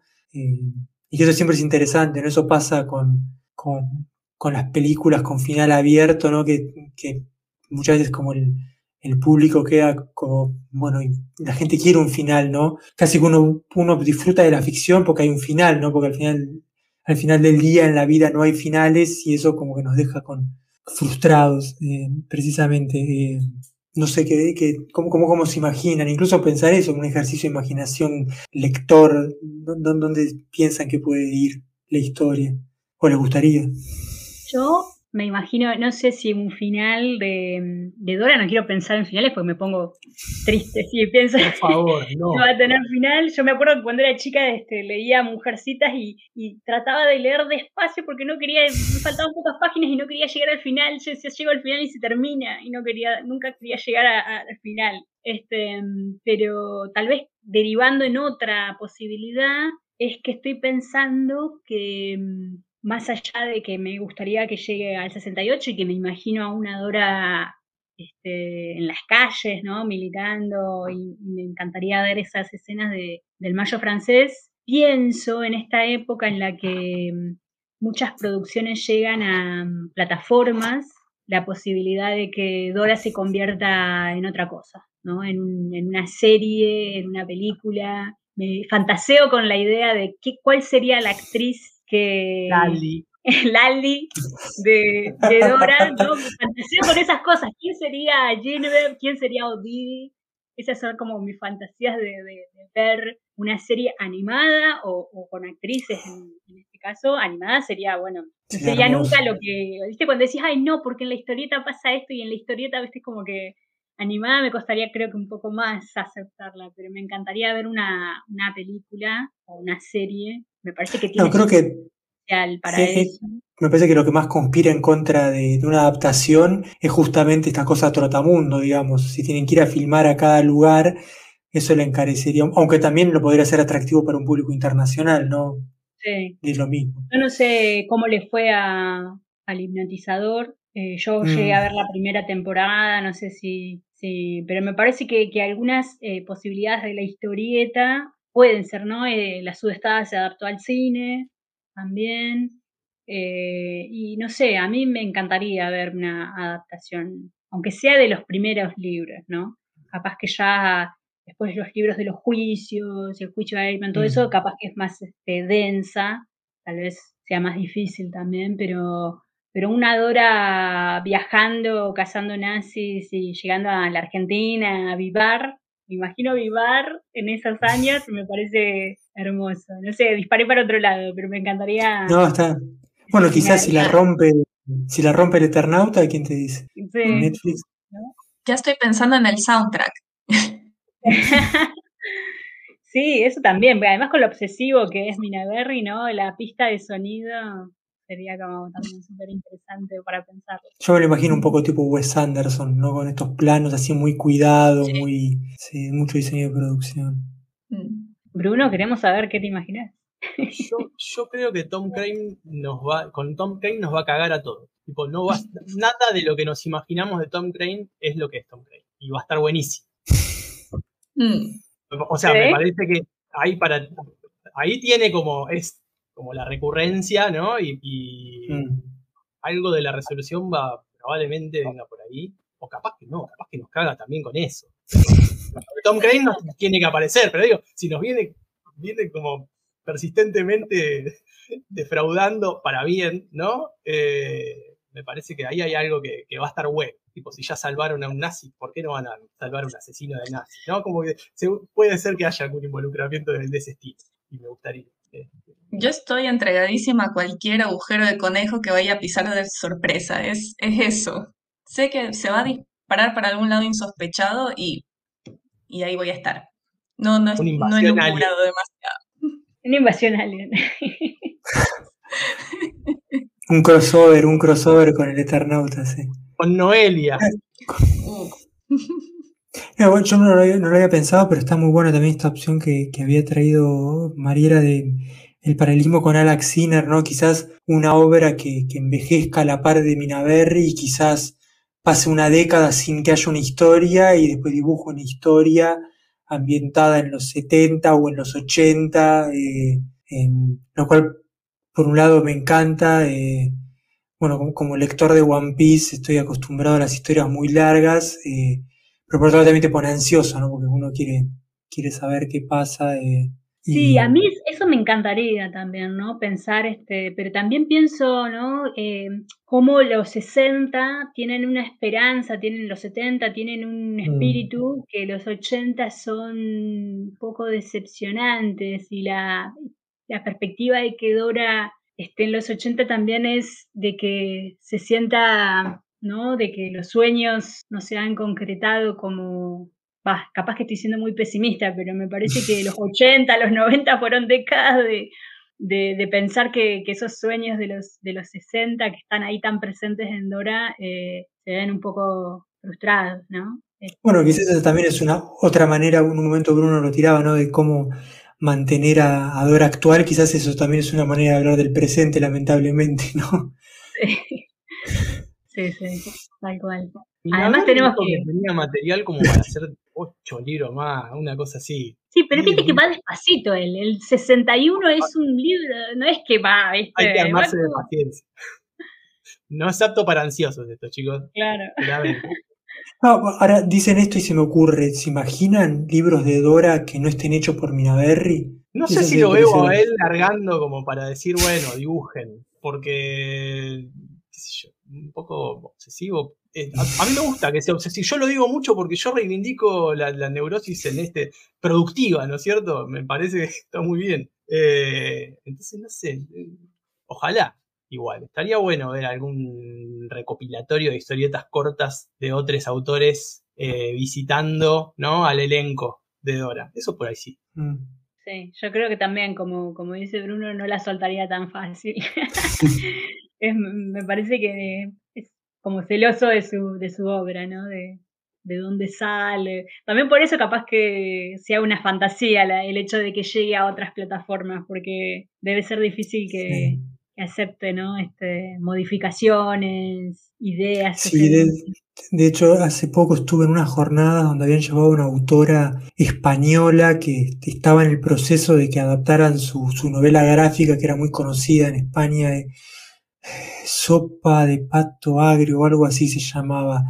Eh, una autora hija de, padres chinos, pero nacida en España, española ella.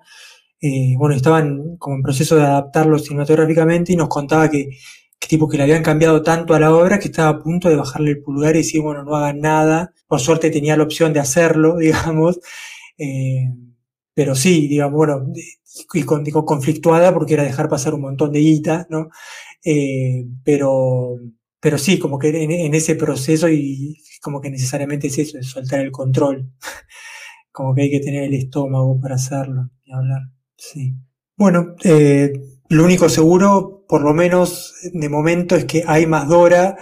Mariela nos asegura de que el libro existe, o sea que por lo menos uno más va a ver La ciudad muda, esperemos que aparezca inminentemente y, bueno, veremos si se cumple alguna de, nuestras eh, predicciones o, nos vuelve a sorprender una vez más.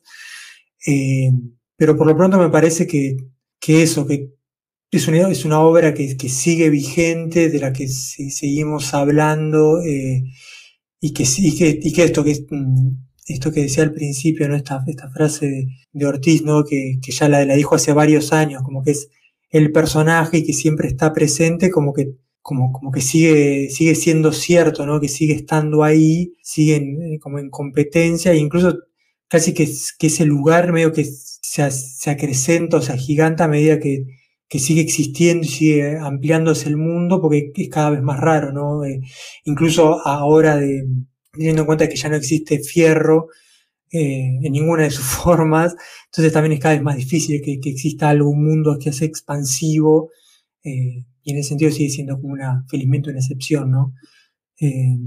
no sé si es un buen cierre o, alguien tiene algo, algo que, le, que, que quede mejor para cerrar. Bien, entonces eh, les agradezco muchísimo haber eh, aceptado la invitación para poder charlar un rato de Dora y bueno, que, da para seguir hablando y bueno, ¿quién, quién dice quizás cuando, cuando salga el integral 2 eh, podamos repetir y, y, pensar también ¿no? qué, nos, nos, dice la obra cuando la leamos dentro de 10 años más, ¿no? 15 años más. muchísimas gracias gracias a vos. gracias por la invitación. Chao. Adiós.